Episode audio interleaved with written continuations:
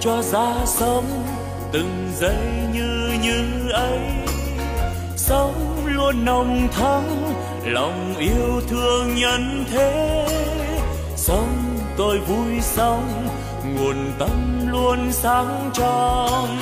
Sống an lành quá, lòng bao dung khắp nơi.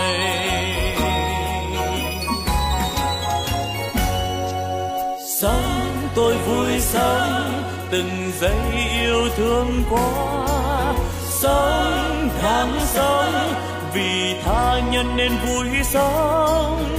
Phút như như ấy làm cho tâm tươi sáng. Cái như như ấy là nguồn tâm sáng soi. La la la la la la la la la la la la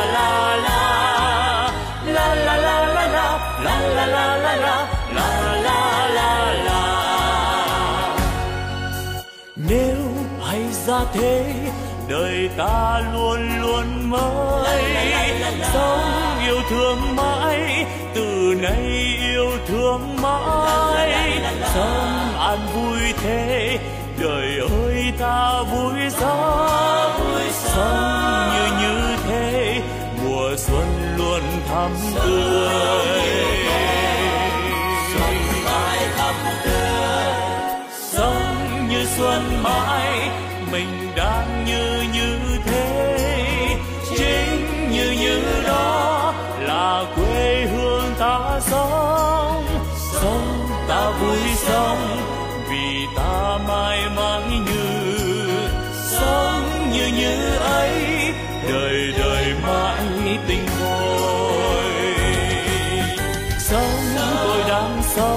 đời ơi, sao vui quá.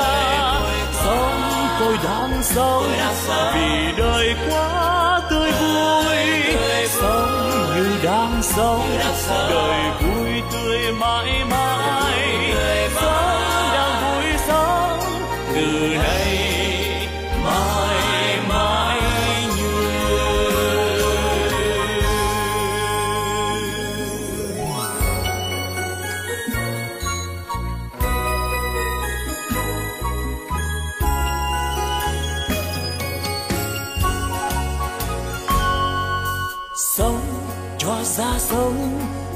giây như như ấy. Sống luôn nồng thắm, lòng yêu thương nhân thế. Sống tôi vui sống, nguồn tâm luôn sáng trong. Sống an lành quá lòng bao dung khắp nơi.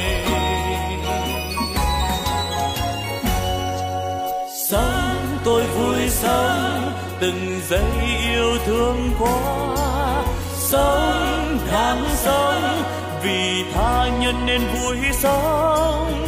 Phút như như ấy làm cho tâm tươi sáng. Cái như như ấy là nguồn tâm sáng soi.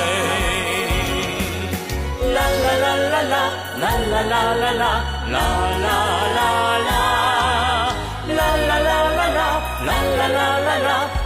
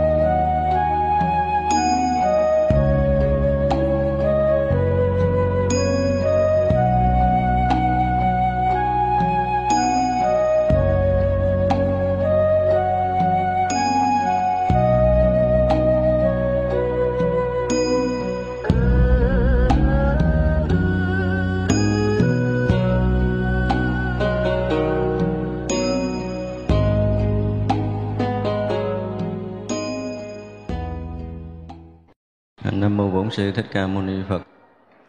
À, kính thưa toàn thể hội chúng. Hôm nay là ngày 23 tháng Giêng năm à, Đinh Dậu. À, à, buổi à, à, khai pháp đầu năm của à, chùa Long Hương. Thì à, trong năm vừa qua chúng ta đã à, học được cái phẩm đầu tiên trong à, bộ kinh Hoa Nghiêm. Tức là chúng ta đã học xong cái phẩm à, Thế chủ Diệu Nghiêm và cũng đang à, bước qua một phần của cái phẩm à, Như Lai hiện tướng thứ hai. Và hôm trong năm thì chúng ta đã học à, đang học lỡ dở cái cái phẩm Như Lai hiện tướng. Hôm nay chúng ta sẽ tiếp tục phần cái phần kệ tụng ở trong cái phẩm này. Chúng tôi đã đọc phần chánh văn trước. Lúc đó chư Bồ Tát trong quang minh đồng thời nói kệ trong các quang minh, vang diệu âm, cùng khắp mười phương tất cả nước, diễn thuyết phật tử các công đức, hay vào đạo bồ đề vi diệu. Kiếp hải tu hành không mỏi nhàm, khiến chúng sanh khổ được giải thoát. Tâm không hạ liệt, không nhọc nhằn, phật tử khéo vào phương tiện đạo tất cả kiếp hải tu phương tiện, vô lượng vô biên, không thừa sót. Tất cả pháp môn đều khắp vào, mà thường nói kia tánh tịch diệt. Tam thế chư phật, bao nhiêu nguyện tu hành tất cả đều trọn vẹn. Bèn dùng lợi ích các chúng sanh mà thật hành nghiệp thanh tịnh à, chúng ta thấy như cái phẩm trước thì các vị đại bồ tát à, nói về cái à, cái công hạnh à, thể hiện những cái công hạnh tu hành của mình và thể hiện cái à, à, năng lực cái thần thông của mình cũng như thể hiện những cái à, cảnh giới tu chứng và những cái công hạnh tu hành trải qua hàng hà sa số kiếp chúng ta thấy như cái đoạn cuối thì các vị bồ tát thể hiện trong mỗi niệm mỗi niệm của mình đều thể hiện trọn vẹn những cái tu di sơn, những quốc độ, làm cho cái số tất cả chúng sanh đều ở trong các cái chỗ mà ác đạo đều có thể chuyển hóa để tu hành thành phật. Rồi chúng ta thấy cái năng lực của các vị bồ tát, các vị đại bồ tát cũng như là thể hiện những cái năng lực của mình. À, đã từng theo học chư Phật mười phương cũng như là đức từ phụ bổn sư thích ca mâu ni đã thể hiện một cách trọn vẹn trong những cái phần vừa qua. Cho nên là à, mỗi một cái vị bồ tát tùy theo cái công hạnh riêng của mình và thuận theo cái nghiệp của chúng sanh của các cõi. Ví dụ như mỗi một vị bồ tát đến cái cõi của mình thì cũng tùy theo cái nghiệp thuận theo cái nghiệp của mình mà hướng dẫn để tu hành à, à, chuyển hóa tâm linh để có thể đạt được cái đạo giác ngộ giải thoát thì à, tất cả những cái phần trước đã thể hiện trọn vẹn năng lực cái đạo quả cũng như cái cảnh giới tu tập cái thần thông cũng như cái thần lực và công hạnh tu hành của của chư Phật mười phương trong tất cả những cái cảnh phía trước mà chúng ta đã đã học trong phẩm vừa rồi. Bây giờ thì các vị Bồ Tát bắt đầu nói kệ, tức là lặp lại những cái ý trước. Thì chúng ta thấy là à, đối với những cái cảnh giới của các vị thánh mà từ trước giờ mình nói á, thì à, người ta nhận biết với nhau trong cái sâu cạn là do cái hào quang của mình. Thành ra cái hào quang của một cái vị nào mà nó đủ cái ánh sáng để mà trùm khắp mười phương tất cả các cõi nước thì biết rằng những cái hào quang đó là những vị đại bồ tát hoặc là hào quang của chư phật còn những vị bồ tát thì cái hào quang lại bắt đầu nó thấp hơn. Những vị có những cái quả vị tu chứng à, thấp thì hào quang nó lại thấp. Thì như vậy là ở các cõi họ có thể nhận biết với nhau qua hào quang. Ở các cảnh giới cũng có thể nhận biết nhau qua hào quang. Cho nên khi mà chúng ta nhớ chúng ta học ở trong bản uh, kinh diệu pháp liên hoa thì uh, khi đức đại thông trí thắng như lai mà thành phật thì hào quang của ngài là chiếu khắp mười phương tất cả các cõi nước. Có những cõi mà tối tâm những người đó ở trong cái cõi đó không thấy nhau. Nhưng đến cái phút mà đức đại thông trí thắng thành phật, hào quang đó làm rực sáng cái cõi đó để tất cả mọi người trong đó đều thấy nhau. Và chính những người, những chúng sanh trong cõi đó họ rất là bất ngờ. Là chung quanh họ có rất là nhiều người sống mà từ trước giờ họ không thấy và chư thiên cũng như chư đại bồ tát ở tất cả các cõi nước nương cái hào quang đó đến để mà đảnh lễ, cúng dường cái ngày đại thông trí thắng như lai. Thì như vậy là mỗi khi mà một, có một cái người nào tu chứng thì mười phương cõi nước đều rực sáng hào quang. Chỉ còn cái như chúng ta là cái người phàm mắt thịt. Chúng ta bị lệ thuộc trong vật chất. Cho nên cái thấy của mình là nó có tướng, có hình mình mới thấy được những cái cảnh giới tâm linh chỉ là những người mà có tu tập và họ có những cái cảnh giới tu chứng vượt khỏi cái vật chất rồi thì họ mới nhận biết được hào quang của nhau. Như mình, nếu như chư thiên á, mà họ có mặt ở đây thì họ thấy mình, họ không phải nhìn cái mặt mình đẹp xấu nữa mà họ nhìn cái hào quang mình sáng hay là tối. Hào quang mình thuộc cái màu gì để họ có thể biết được mình là ai thì khi mà các vị ở các cõi khác đến để mà có thể thấy chúng ta, không phải nhìn cái mặt mình đẹp xấu. Cho nên là có khi các vị ở các cõi nước khác mà thấy hào quang ở cõi của mình và họ nương hào quang họ tới, chính bản thân họ ở cõi đó, họ cũng xác định được là cái hào quang này của cái vị này đã chứng tới cái chỗ nào mà nó phát ánh sáng, phát hào quang như vậy và họ nương hào quang đó họ tới nếu như ngang tầm thì cũng có thể trao đổi đạo lý. Thấp hơn thì họ có thể là um, khai thị để cho mình được uh, chuyển hóa. Còn nếu mà cao hơn thì các vị sẽ đảnh lễ. Nhưng mà thật rất là khó ở cảnh giới ở cõi của mình á. Thì có rất là nhiều à, từ xưa giờ trong lịch sử nhân loại thì có đức phật và một số các vị đồ tác cũng có thể chứng được những cái quả vị cao cũng có hào quang và chư thiên các cõi về đây để đảnh lễ cũng không có ít. Nhưng cái đó là chỉ là cái thời đức phật và một số các vị đại bồ tát thôi. Trong thời chúng ta thì à, rất hiếm có những cái việc này và có xảy ra thì mình cũng chưa có duyên để gặp. Cho nên ở đây mới đầu của bài kệ là nói trong các quang minh văn diệu âm.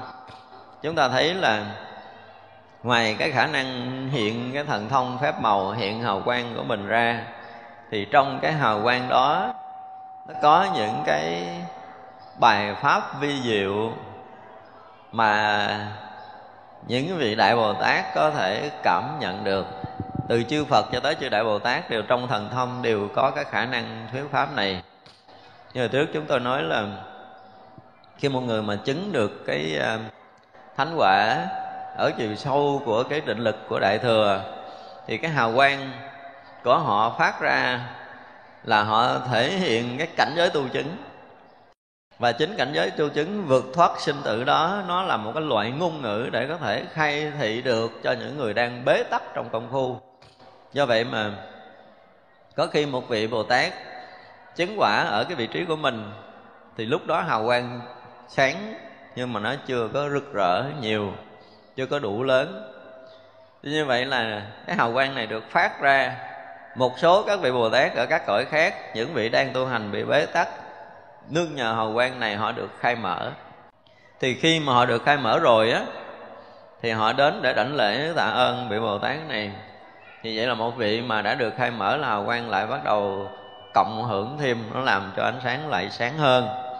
Cho nên là cái chỗ của vị bồ tát lại bắt đầu có ánh sáng, càng lúc nó càng nhiều, càng lúc nó càng chồng lên, càng lúc nó càng nhiều hơn. Thành ra khi mà một cái chỗ nào của một đức phật hoặc một vị đại bồ tát mà chứng quả, chúng ta thấy hào quang rất là lớn. Nhưng mà ánh sáng đó nếu như những cái người mà, những cái cõi chư thiên thấp,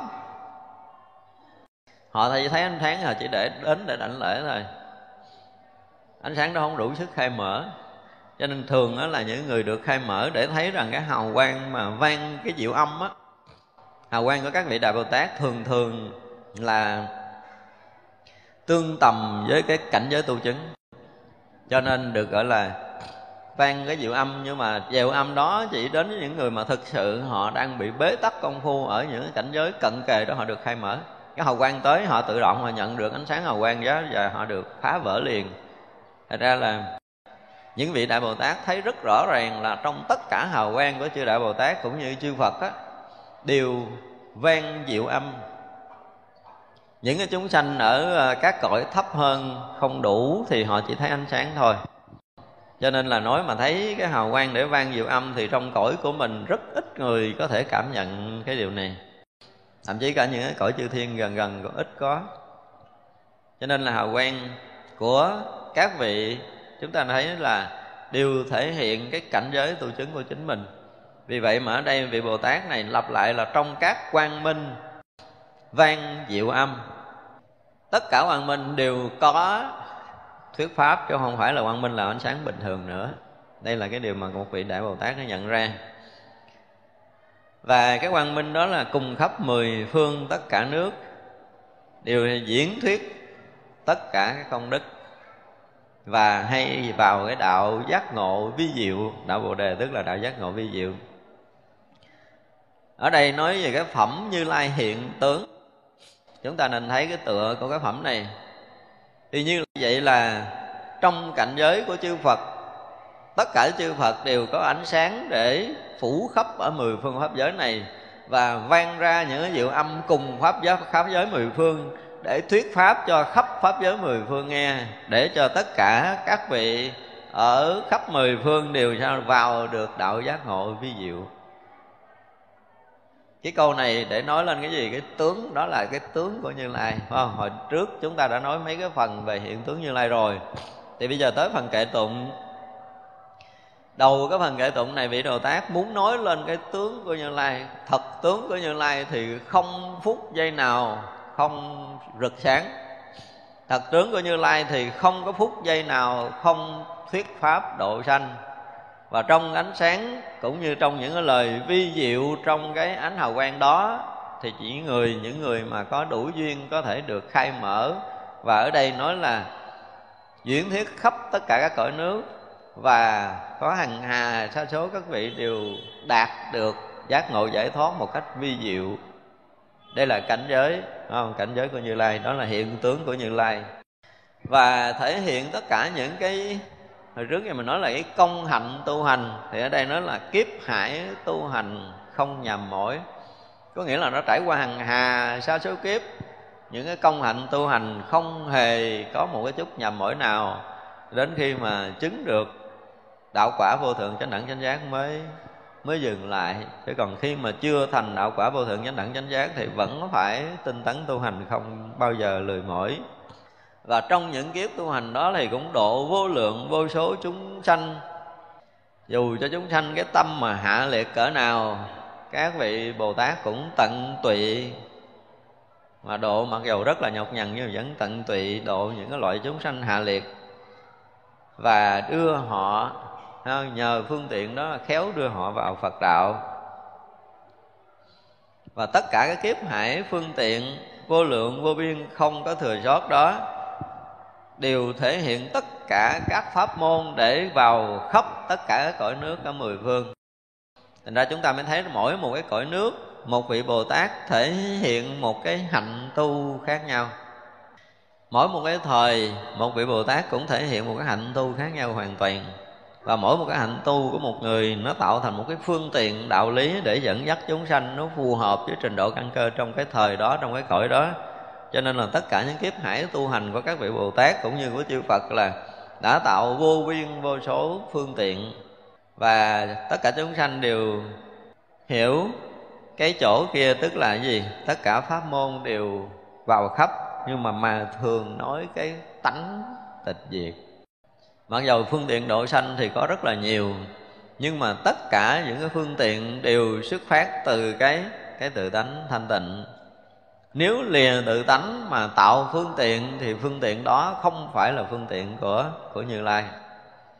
Thật ra cái năng lực, cái thần lực của như lai cũng như cảnh giới của như lai đều thể hiện tất cả những cái dụng để mà độ sanh, nhưng mà không lìa tự tánh. Đó là cái ý nói của cái đoạn này ba đời chư phật, bao nhiêu chuyện, bao nhiêu cái nguyện, và tất cả những cái nguyện tu hành đó đều được thành tựu một cách trọn vẹn, thì gọi là thành tựu những cái nguyện lực của mình. Và khi thành tựu được cái nguyện rồi thì dùng tất cả những cái phương tiện để mà độ chúng sanh. Và cái phương tiện độ chúng sanh đó của chư Phật mười phương là đang thực hành cái nghiệp gì? Nghiệp thanh tịnh. Cho nên khi mà thực hiện được những cái nguyện lực độ sanh của mình, là thực hiện được cái cái nguyện đạt ngộ giải thoát. Và khi đạt ngộ giải thoát rồi thì cái đời sống hoàn toàn thanh tịnh. Từ cái chỗ đạt ngộ giải thoát thanh tịnh đó, tạo phương tiện độ sanh và dù có có đi vào nhân gian đi trèo các cõi độ sanh đi nữa, thì cũng đang thực hành cái đạo giác ngộ giải thoát thanh tịnh sáng suốt của mình chứ không có lìa. Tức là độ sanh thì không lìa cái tự tánh tịch diệt rồi. Thì tới bây giờ thêm một bước nữa là các chư Phật cũng như chư Đại Bồ Tát độ sanh là đang thực hành cái nghiệp thanh tịnh của mình. Thật ra nếu mà độ sanh mà chúng ta bị động, độ sanh mà lìa tự tánh thì đó không phải là cách độ sanh của của chư Phật và chư vị Bồ Tát. Chúng ta nên thấy cái điều này.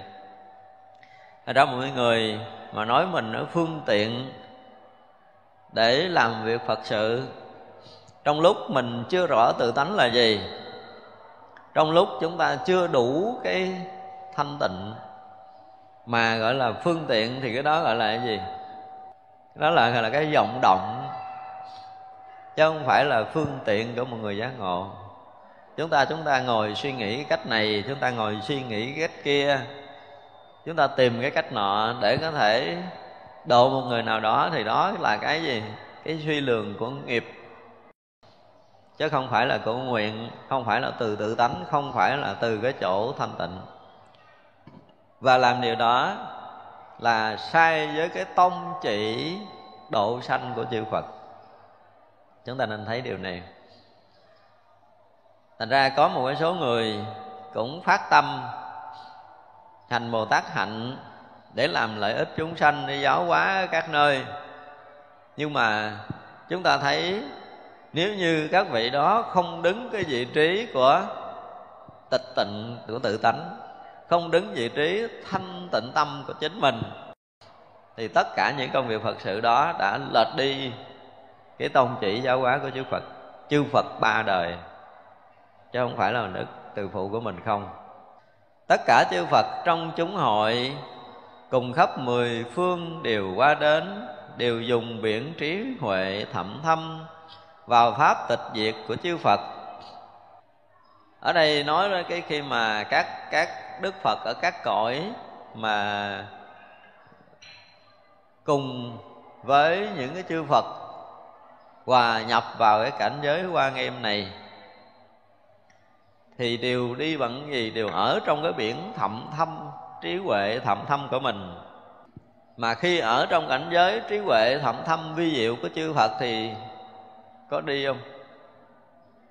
Không hề, đúng không? Tại vì tất cả cảnh giới chư Phật đều dung thông, không có cái chỗ chướng ngại cho nên là khi mà chư Phật đã đi đến với nhau á trong tất cả các cõi đều không phải là chúng ta cứ tưởng tượng là chúng ta đi từ chỗ này tới chỗ kia nữa, mà cảnh giới chư Phật đều là một cái gì đó nó nó nó hòa quyện với nhau.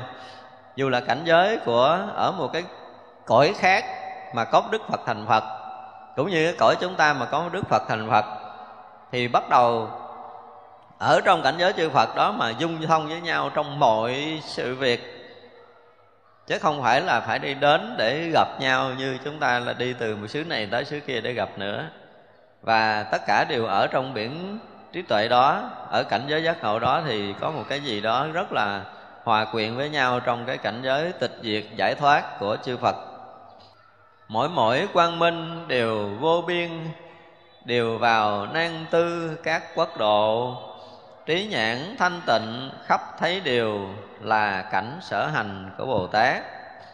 Thì là tất cả những cái hồi nãy mình nói là tất cả những cái quang minh của của chư đại bồ tát á, đều thể hiện cái quả vị tu chứng đúng không? Thì ở đây bắt đầu lặp lại nè mỗi mỗi quang minh đều vô biên.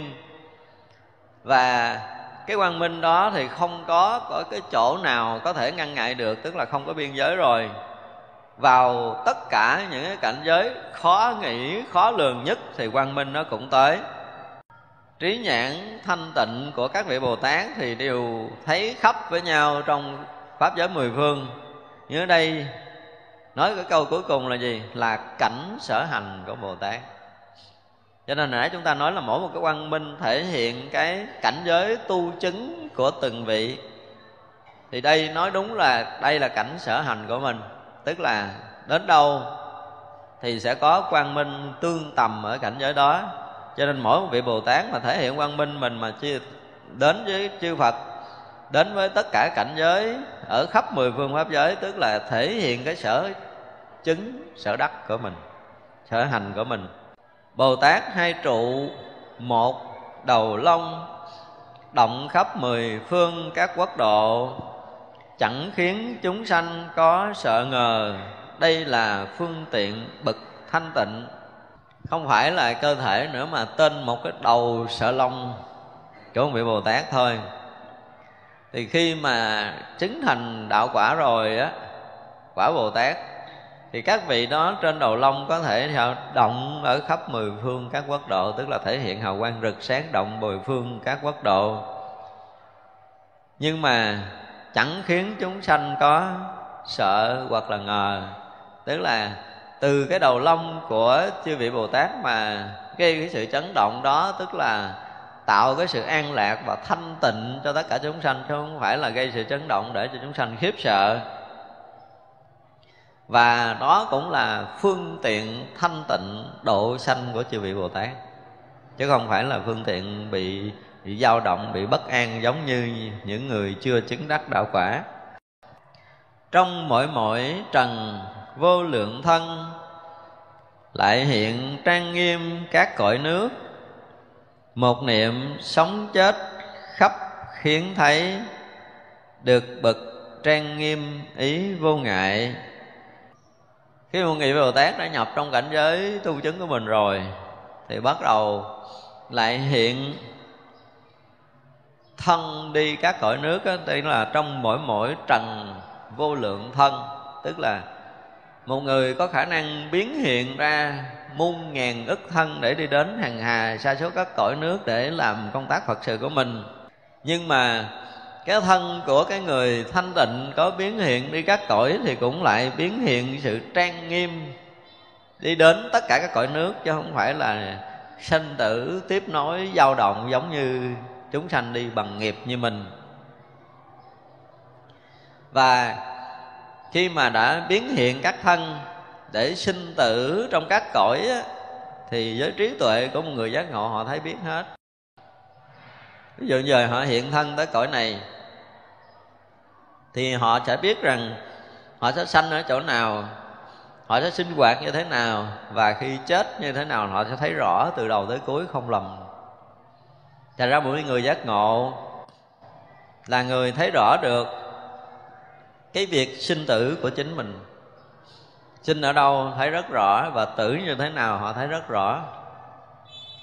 Ra nếu mà chúng ta không đủ sức để thấy mình từ đâu sanh ra, không đủ sức để thấy mình chết đi về đâu, thì biết là gì? Biết là mình chưa giác ngộ. Tự biết cái điều đó. Rồi nếu một ngày nào đó mình biết rằng sau khi bỏ thân mạng này, mình sẽ đi đâu về đâu một cách rõ ràng, tường tận. Sanh tử tiếp nối mình sẽ như thế nào một cách rõ ràng? Thì lúc đó chúng ta tự ngầm hiểu rằng mình đã có giác ngộ phật đạo. Cho nên một người giác ngộ là người thấu rõ được cái việc sinh tử của chính mình và làm chủ được sinh tử, tự tại trong sinh tử, thì đó là cái người giác ngộ. Cho nên là những người mà các vị bồ tát mà có biến hiện hằng hà, sa số trân đi, tất cả các cõi nước đều cũng làm trang nghiêm, thanh tịnh tất cả các cõi nước đó. Nhưng mà với trí tuệ của mình, thấy rõ ràng là mình sinh đi đâu, mình sẽ làm cái gì, và tử sẽ ra làm sao là được. Tất cả điều đó được thấy biết một cách rõ ràng, tự tại, không có cái gì ngăn ngại hết thì như vậy là sau cái lần chúng ta giác ngộ để chúng ta thấu hiểu rõ được cái việc sinh tử của chính mình rồi á, từ đó về sau, chúng ta muốn đi đâu, ở cõi nước nào trong sinh tử này, thì chúng ta thừa biết và sẽ đi theo ý muốn của mình. Khi mà giác ngộ đến cái mức độ mà đủ sức tự tại như vậy, thì chúng ta mới biết rằng là sanh tử này mới xong. Còn nếu bây giờ mình không biết mình sanh đi đâu, mình làm cái gì ở kiếp sau và rõ ràng mình cũng chưa biết mình là ai, ngồi ngay tại đây nữa thì biết rằng mình phải là cái người gì, người mù mịt không? Đang mù mịt. Mặc dù chúng ta thấy đường đi, nhưng mà thật sự chúng ta đang mù mịt đối với sinh tử này. Và điều đó là điều mà chúng ta phải lo. Phổ hiền thắng hạnh đều được vào. Tất cả chúng sanh đều thích thấy phật tử trụ được pháp môn này trong các quang minh vang tiếng lớn ở đâu chúng ta mới cũng thấy được cái hạnh phổ hiền mà hồi trước đã có một cái lần chúng ta học qua rồi. Thì tất cả những cái việc làm lợi ích cho chúng sanh khắp tất cả cõi nước mười phương này đều là gì? Đều là thắng hạnh của ngài phổ hiền. Cho nên một ngày nào đó chúng ta làm lợi ích cho một chúng sanh, cho một người nào đó, có nghĩa là chúng ta đang thực hiện cái hạnh thù thắng của ngài phổ hiền và khi chúng ta phát nguyện làm lợi ích cho chúng sanh, làm lợi ích cho tam bảo hay là làm lợi ích cho ai đó, thì chúng ta cũng nương nhờ cái cái hạnh nguyện thù thắng ngài phổ hiền cũng như nương nhờ thần lực của ngài phổ hiền mà làm lợi ích chúng sanh. Cho nên ra tất cả những phật tử tu hành thì à, đều muốn đạt được cái thắng hạnh của ngài phổ hiền, đều muốn vào được cái hạnh nguyện lớn của ngài phổ hiền để có thể hoàn thành được cái nguyện lực tu hành muôn vạn kiếp của mình để đạt được cái đạo quả giác ngộ giải thoát. Và những cái điều đó đều thể hiện trong cái quang minh của ngài phổ hiền, quang minh của chư đại bồ tát và trong cái quang minh của đức phật. Trong tất cả cái văn minh đó đều vang âm rất là lớn, vang những cái thanh âm rất là lớn, rất là vi diệu để khai mở trí tuệ cho các vị đại bồ tát đạt ngộ giải thoát lúc đó đức thế tôn muốn khiến tất cả đại chúng bồ tát được sức thần thông vô biên cảnh giới của như lai, nên phóng quang minh nơi giữa chặng mày gọi là nhất thiết bồ tát trí quang minh, chiếu khắp mười phương, tạng như mây sáng bụ sắc tất cả quốc độ và chúng sanh trong tất cả phật độ ở mười phương đều làm cho hiển hiện quang minh ấy lại chấn động khắp các thế giới. Trong mỗi trần hiện vô số phật, tùy theo tánh ưa thích chẳng đồng của các chúng sanh khắp rưới mây diệu pháp luân của tam thế chư phật. Hiển thị biển ba la mật của như lai, lại rưới vô lượng những mây xuất ly khiến các chúng sanh thoát hẳn sanh tử. Lại rưới mây đại nguyện của chư phật hiển bài chúng hội đạo tràng của phổ hiền bồ tát trong thập phương thế giới. Quang minh ấy chiếu hiện những việc như vậy rồi, trở về nhiễu quanh phật rồi nhập vào dưới chân phật. Ở đây chúng ta thấy là đức thế tôn muốn cho tất cả đại chúng bồ tát được cái sức thần thông vô biên của như lai. Đây là cái phần tâm yếu của cái phẩm này. Cỡ phẩm như lai hiện tướng bắt đầu đức phật hiện tướng tiếp. Như vậy là cái tướng như lai đều à, đang xuất hiện hồi trước là từ cái răng của đức phật không? từ trên diện mạo đức phật. Bây giờ tiếp tục hiện tướng như lai là xuất hiện từ đâu? Từ cái tướng lông trắng giữa chặng mày đây không nói là lông trắng nữa mà quang minh đó là xuất hiện ở giữa chặng ngoài thì chúng ta đã từng học thiền đúng không? Đã từng học kinh điển đại thừa, chúng ta biết giữa chặng mày là cái gì rồi không? Theo cái cách hiểu của nhà thiền là chân mày là hai bên. Và hai bên là gì? Bên có, bên không, bên đúng, bên sai, bên phải, bên quấy, bên thương, bên ghét. Nghĩa là nếu như chúng ta còn thấy, còn nghe, còn nhìn, còn hiểu tất cả mọi cái mà theo cái sự so sánh, thì chúng ta không được không thể nhận nổi cái hào quang này. Khi nào mà chúng ta rời khỏi cái phân biệt hai bên đó, cái thấy chúng ta không còn đúng sai, không còn hay dở, không còn thương ghét, mọi cái suy nghĩ chúng ta đã lìa thoát cái sự vướng mắc của ngã và pháp. Còn một cái mãi may mình ở đây, tức là còn hai khi nào mà không còn ngã, không còn pháp mới hết cái cảnh giới hai bên. Cho nên chúng ta phải hiểu được cảnh giới, bất nhị cảnh giới hai bên là một cái cảnh giới mà nếu như còn hai bên, tức là còn có một cái mãi may ngã pháp, vì còn có mình thì còn có đủ thứ, chứ không phải còn hai bên nữa, phải không? Ra khi nào mà chúng ta thấy vượt thoát hai bên có nhiều người sẽ nói rằng tôi thấy nhưng mà tôi không khởi niệm phân biệt. Phải không? Nhưng mà khi chúng ta thấy chúng ta không khởi niệm phân biệt, có phải là chúng ta vượt thoát hai bên chưa? Vượt thoát chưa? Vậy mà có nhiều người lý luận ở kiểu này để gọi là dạy thiền đó. Chưa còn xa lắm. Tại vì còn tôi và còn thấy. Nội còn tôi và cái thấy của tôi thôi, đã đủ hai bên rồi, chưa cần nói tới cảnh không? Mà còn tôi thấy cảnh nữa là còn đủ thứ rồi chứ không phải còn hai bên. Cho nên nói tôi nghe mà tôi không phân biệt, không phải. Nghe không phân biệt cũng là mình cố, mình không mới khởi niệm thôi mà cắn đè nén nhưng mình vẫn còn mình và cái nghe. Là còn hai cái rồi. Nghe cái gì nữa là bắt đầu thêm cộng vô không? Rồi bây giờ cố cố gắng đè để cho niệm không mới khởi là thêm cái nữa rồi. Thêm đủ thứ rồi cho nên ngay cái phút mà mình nghe mà mình không có phân biệt đó đó thì là tùm lum chứ không phải là hai nữa. Không? Một đống xà rồi à, nếu như ở chỗ này tất cả chúng ta trong mấy lúc đang nhận biết cái duyên cảnh này mà không phải là có một cái khái niệm mình ở đâu đó trong cái chỗ đang thấy đang nghe. Cái nhận biết không phải là thân này cái nhận biết cũng không phải là tâm này. Cái nhận biết không phải mắt, tai, mũi, lưỡi, thân, ý này, mà nó có một cái sự nhận biết rõ ràng.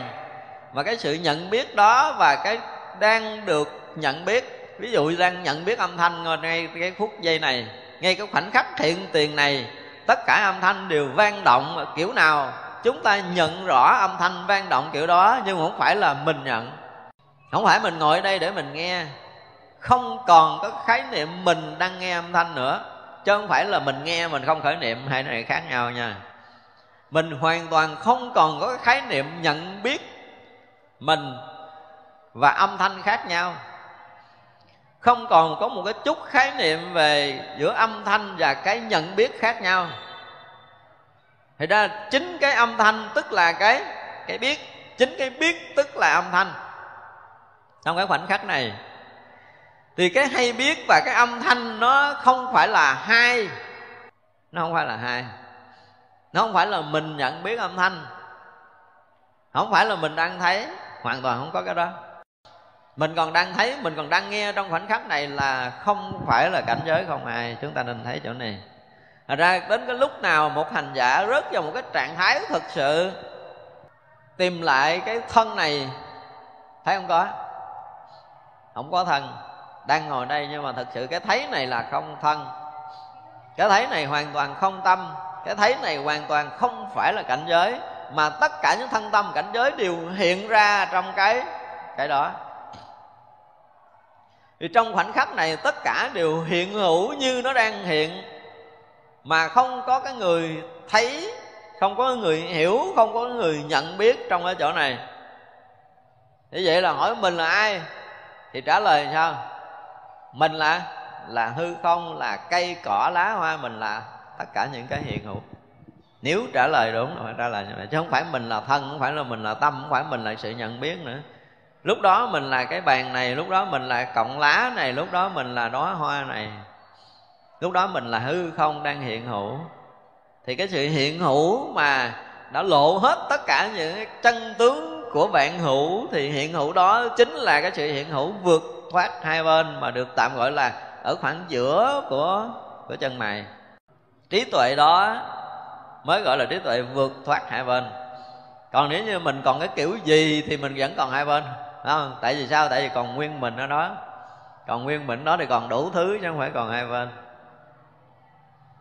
Ra nếu như ngay ở khoảnh khắc này, chúng ta có một cái sự nhận biết mà rõ ràng cái nhận biết này nó không có quen thuộc không phải là cái nhận biết từ xưa giờ mình đã từng nhận biết mọi điều.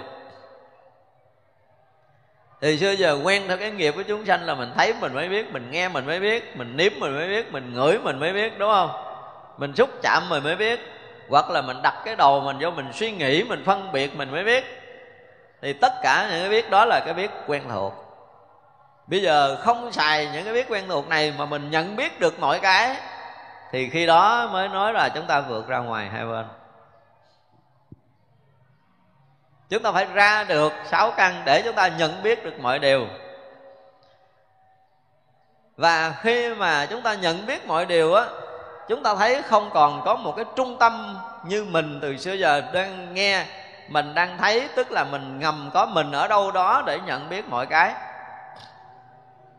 Nhưng lúc này, cái biết của mình không phải là một điểm, không phải là một chỗ, mà cái biết mình là một cái chót nhọn của cái cành lá cũng như cái chỗ cái cội của cành lá đó, từ ở ngoài chóp nhọn cành lá cho tới hết cái lá này, chỗ nào cũng có cái biết của mình.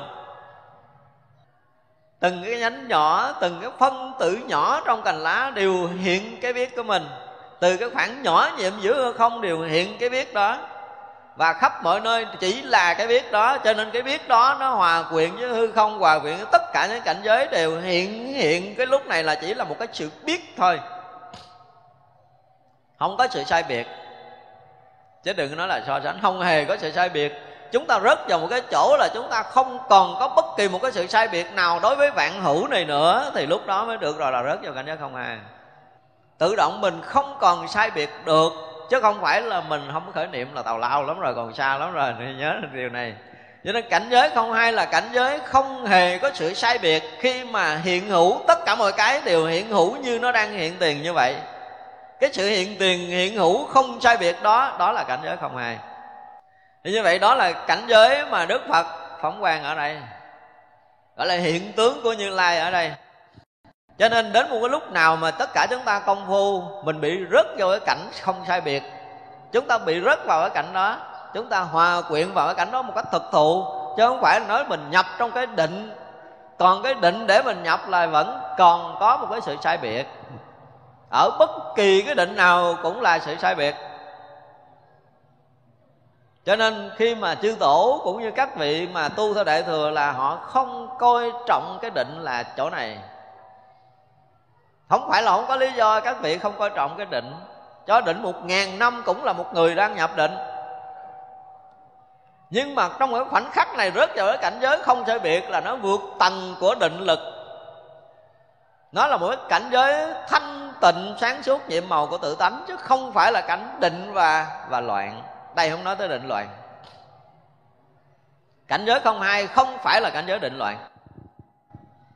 Cảnh giới trong hai là cảnh giới thuần khiết, không xen tạp. Không có một cái sự sai biệt, chứ đừng nói là không so sánh. Không so sánh là còn xa lắm. Không hề có sự sai biệt trong cái khoảnh khắc hiện hữu hiện tiền này và cái cảnh giới hiện hữu hiện tiền này từ xưa tới nay chưa từng có sự sai biệt. Có sự sai biệt là do đâu? Do có mình. Có mình là có sai biệt. Có một chúng sanh nào can dự trong cảnh giới này thì cảnh giới sai biệt liền hiện ra.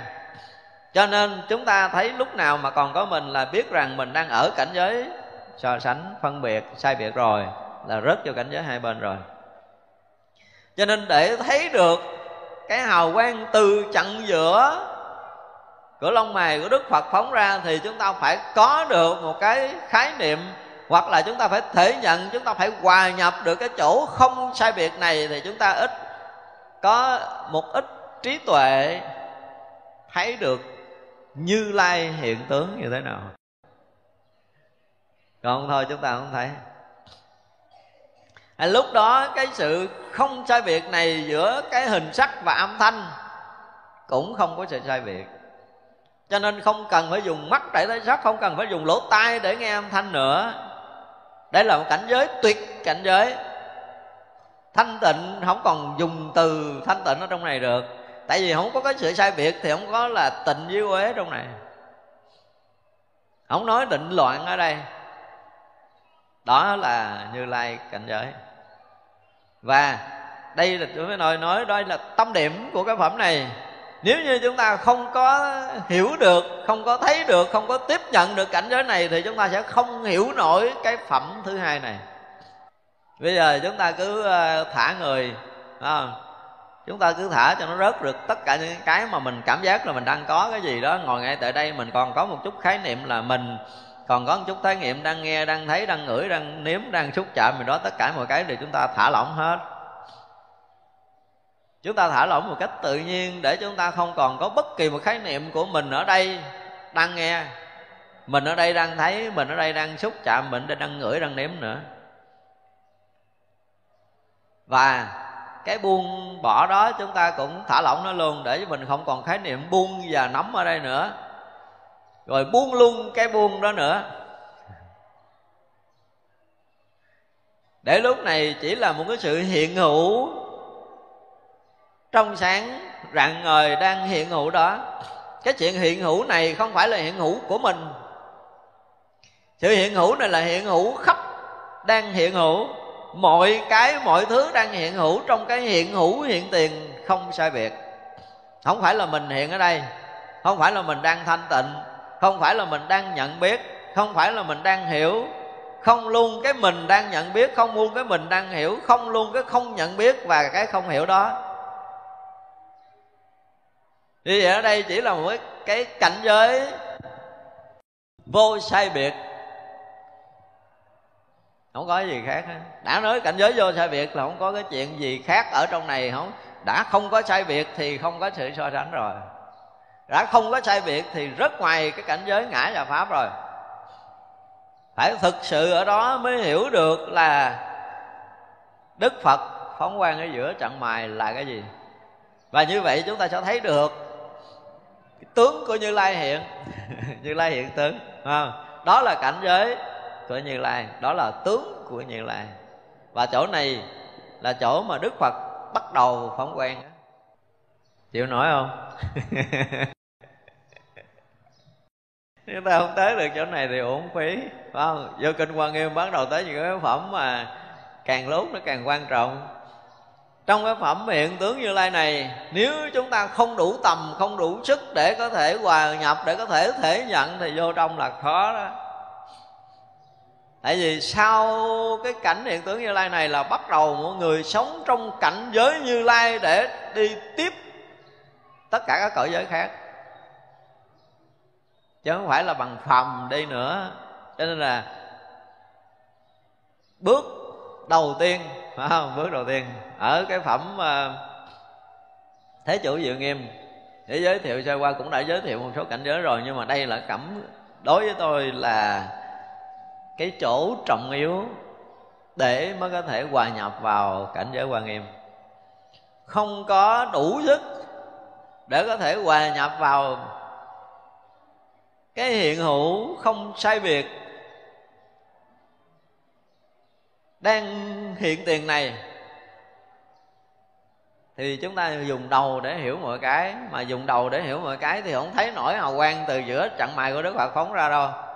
Không ở đoạn sau là rất là hấp dẫn. Nếu mà ở trong này được á, chúng ta mới thấy rằng cái hào quang đức phật rất là vi diệu là những cái bài pháp mà vi diệu vô ngôn để khai mở trí tuệ, phật đạo cho tất cả chư đại bồ tát ở khắp pháp giới mười phương nghe. Từ lông trắng giữa trận mày này. Nếu không chúng ta thấy không nổi. Mà thấy không nổi thì dùng tâm thức để hiểu, để vào ờ, cái đoạn sau thì uổng lắm. Không đủ ờ, không đủ lực để đi theo quan nghiêm phóng mà quen ở nơi giữa chặng mài rồi, phải không? Gọi là nhất thiết bồ tát trí quang minh. Tức là cái quang minh đó là tất cả những trí tuệ của bồ tát.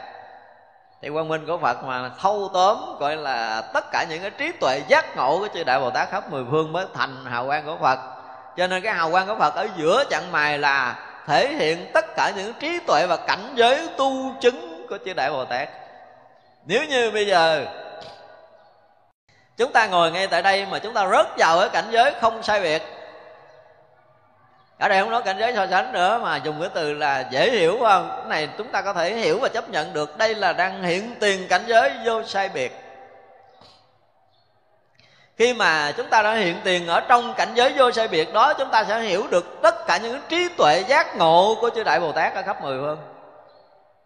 Và chúng ta mới hòa nhập được vào cái hào quang nhất thiết bồ tát quang minh. Nhất thiết trí bồ tát quang minh.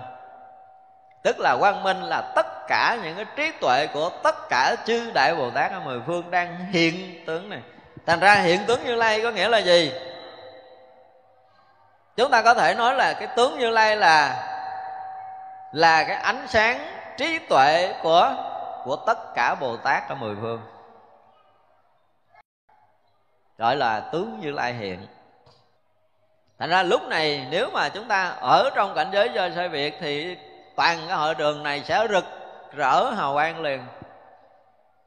Và chư đại bồ tát khắp nơi sẽ gì? Sẽ nương hào quang đó mà tới đây. Để để cùng hòa quyện với ảnh giới hào quang của chúng ta mà mỗi lúc mỗi rực sáng hơn nữa. Còn nếu như mình ở cảnh giới khác thì hào quang tắt đuôi hết. Không có rớt vào cảnh giới vô sai việt thì hào quang tắt rồi ra nếu chúng ta muốn nhận biết được hào quang mà gọi là nhất thiết trí của chư đại bồ tát, được xuất hiện từ giữa trận mày của đức phật. Cho nên hào quang của chư đại bồ tát có chiếu kiểu nào, có sáng kiểu nào, thì cũng là gì? Cũng là một phần ở trong cái quang minh của đức phật. Chính cái quang minh này mới nói được là nó thâu tóm, nó dung hội không? dung hội tất cả những cái trí tuệ giác ngộ của chư đại bồ tát khắp mười phương. Dung hội tất cả những công hạnh, tu hành, tu chứng của tất cả các vị thánh hiền ở khắp mười phương. Đó là hào quang của đức phật. Và đó là tướng của như lai. Tướng của như lai là tất cả các tướng. Tất cả các tướng thì có đang đang có gì? Đang có mình cũng là một tướng, đúng không? Mình đang ngồi đây cũng là một tướng. Thì như vậy là mình cũng đang hiện tướng của như lai mà có bao giờ mình thấy mình đang hiện tướng của như lai không? Tôi hiện tướng của tôi chứ như lai vô đây đâu. Cái tướng này là cái tướng của tôi. Đó, được tôi biết được tôi là từ hồi mấy tuổi tới giờ này. Đó là đang hiện tướng phàm phu. Khi nào mình ra khỏi cái tướng phàm phu này thì mình mới thấy rõ ràng là tất cả những tướng đều là tướng của như lai cho nên chúng ta phải tới cái cảnh giới, nếu mà học quan nghiêm, chúng ta phải tới cảnh giới gì? Lý vô ngại, sự vô ngại, lý lý vô ngại, sự sự vô ngại. Vì vậy mà tất cả những cái tướng này, giống như hồi xưa giờ chúng ta học tất cả các pháp đều là phật pháp. Còn còn cái câu nói đó vẫn chưa có ai bằng cái gì. Tất cả các tướng đều là tướng của như lai. Mà rõ ràng tất cả các tướng đều là tướng của như lai. Chữ thật thì tất cả các tướng đều là hiện tướng của như lai. Tướng của như lai là gì? Là tất cả trí tuệ giác ngộ ở khắp pháp giới mười phương này. Đó gọi là hiện tướng của như lai. Hiện tướng của như lai là hiện như vậy. Cho nên nếu như chúng ta vẫn còn thấy mình là ai đó thì không phải khi nào mà chúng ta thấy chúng ta đang là hiện là như lai. Tất cả chúng ta đang là như lai đang hiển hiện. Tất cả pháp giới là đang hiển hiện cái tướng của như lai. Tất cả mọi thái thứ, mọi điều chúng ta đang nhận biết bằng cái như lai nhận biết. Chứ không còn là chúng sanh nhận biết không còn là một sự thấy hiểu của phàm phu nữa, mà sự nhận biết của như lai là sự nhận biết cảnh giới không sai biệt. Không sai biệt chứ không phải không phân biệt. Không sai biệt là sư phụ của không phân biệt. Nói chuyện không phân biệt, nói chuyện của phàm phu, nhưng mà nói tới cảnh giới thánh hiền rồi nói cảnh giới vô sai biệt. Mà cảnh giới sai biệt tức là cảnh giới sáng suốt của chư Phật, là hào quang của chư Phật, là tất cả trí của chư Đại Bồ Tát. Đó là hiện tướng của Như Lai tới đây chúng ta cũng có thể uh, hiểu được một chút dụng từ hiểu đi. Thì mình hiểu chứ mình không thể nào khác hơn được. Mình có thể tạm hiểu và chấp nhận cảnh giới như lai được không? Đó là tâm yếu. Chúng ta nói đây là cái đoạn mà rất là trọng yếu trong cái phẩm này. Hào quang nó chiếu khắp mười phương Tạng như mây sáng bủ sắc Tất cả quốc độ chúng sanh. Trong tất cả Phật độ Ở mười phương đều làm cho hiện hiện. Tức là khi mà hào quang này hiện ra, Đầu tiên là hiện cái gì? hiện tất cả những trí tuệ chư đại bồ tát. Rồi hiện sáng khắp tất cả mười phương ở cõi nước. Tất cả những quốc độ của tất cả chúng sanh ở khắp pháp giới mười phương, dù là quốc độ tâm tối cỡ nào, dù ở địa ngục có 18 tầng nó tối cỡ nào, thì hào quang này hiện thì tất cả những cõi đó đều phải hiện ra. Tất cả chúng sanh trong tất cả quốc độ ở mười phương đều làm cho hiển hiện cái thân tướng hết nhưng mà khi tất cả chúng sanh đều hiển hiện thân tướng đó, có nghĩa là hiển hiện tướng của như lai. Chứ không phải là chúng sanh phàm phu nữa. Thành ra chúng ta thấy là vô bản kinh Quan Nghiêm bắt đầu bước lên một bậc khác rồi đó. Nghe Quan Nghiêm theo cái kiểu mới. Chúng ta không thể nghe để mà hiểu nữa. Nếu mà bây giờ chúng ta nghe để hiểu, Chúng ta còn so sánh phân biệt là chúng ta rớt ở ngoài tầng. Mà chư Phật muốn dạy ở đây bản kinh văn nghiêm nếu đức phật muốn dạy chúng ta ở một cái tầng giác ngộ thực thụ là cảnh giới vô sai biệt. Một điều rất lạ lùng là không có sự sai biệt, nhưng mà mỗi mỗi điều hiện tướng rõ ràng. Cái hay là như vậy? Cái màu đó là khác nhau Đúng không? Lá nó ra lá, hoa nó qua ra, cành nó ra cành, khác nhau hoàn toàn trắng, xanh, vàng, đỏ khác nhau hoàn toàn nhưng mà không hề có sự sai biệt ở đây. Chúng ta chịu nổi không? Hiện tất cả những tướng đều là tướng như lai. Tất cả tướng như lai đều hiện hữu không sai biệt, nhưng mà mỗi mỗi đều hiện tướng nguyên của chính nó. Đó gọi là chư pháp tùng bản lai thương tự tịch diệt tướng ở trong bản kinh pháp hoa mà chúng ta đã học.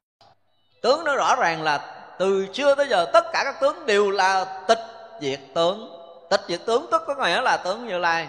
Tướng như lai là tướng không sai biệt, mà tướng không sai biệt là hiện hữu tất cả các tướng. Không sai biệt nhưng mà hiện hữu tất cả các tướng, chứ không phải sao, không sai biệt là một đống xà nùi mình hiểu nổi cái này không? Mặc dầu nó đang trong cái khoảnh khắc hiện tiền này là tướng không sai biệt hiện tiền. Chính cái tướng không sai biệt này cho nên hiện tất cả các tướng của mình đang ngồi đây. trong cái tướng, không sai việc đó mà hiện hữu tất cả các tướng. Đó mới là điều vi diệu trong cảnh giới như lai. Chứ nếu mà tướng con không sai biệt là một cái gì nó chết ngắt, cái gì nó là là là đóng băng thì không phải là tướng của như lai. Tướng của như lai hiện tiền là tướng không sai biệt. Tướng không sai biệt mà hiện tất cả các tướng đó là tướng của của như lai, là tướng của giác ngộ, tướng của giải thoát tướng của trí tuệ phật đạo. Đó là tướng như lai hiện cho ra khi nào chúng ta ở được trong cái cảnh giới này, chúng ta mới thấy được cái gì là chân không diệu hữu. Từ xưa giờ nhiều người nói cái từ chân không diệu hữu lắm, nhưng mà tôi biết là không phải. Không phải, không nói được cái chuyện này đâu. Không nói được là không sai biệt mà hiện tất cả các tướng ai có đủ cái tầm mức, có đủ cái khả năng để có thể biện biệt được cái tướng không sai biệt? Này là hiện tất cả các tướng. Không sai biệt là hiện tất cả các tướng, thì người đó mới đủ sức mới hiểu là chân không là gì, diệu hữu là cái gì. Ở cái chỗ hoàn toàn không có sự sai biệt, nhưng mà không có tướng nào không hiện, mà tất cả các tướng hiện đều là tướng không sai biệt. Thì này không phải là so sánh phân biệt rồi ra ngoài rồi, ra ngoài quá xa, quá tầm. Thật ra 21 là nói chuyện là tôi thanh tịnh, có nghĩa là gì? Tôi không khởi niệm phân biệt. Không phải đâu, nó còn xa mấy tầng lận. Cho nên mà học thiền cái kiểu mà lưng lửng đụng kinh đại thừa này là phải quỳ gối xuống thôi, chứ không có nói chuyện khác được. Đông tới nhất là quan nghiêm này. Quan nghiêm là mẹ sanh ra tất cả những lý luận của kinh điển đại thừa và thiền học. Cho nên đụng tới bản kinh là sanh ra trí tuệ của tất cả các bồ tát. Tất cả những cảnh giới tu chứng của tất cả bồ tát chưa có so sánh được một cái phần nào ở trong cái cảnh giới như lai hiện tướng này.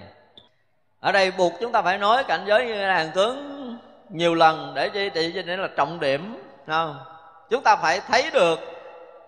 Ít ra chúng ta cũng phải thấy hiểu được để chi để mai kia mốt nọ chúng ta đừng có bị lầm. Rất là nhiều người giải thiền ở bao nhiêu thế kỷ rồi? Có những cảnh giới tu chứng đã giết thằng hà sa số sách rồi.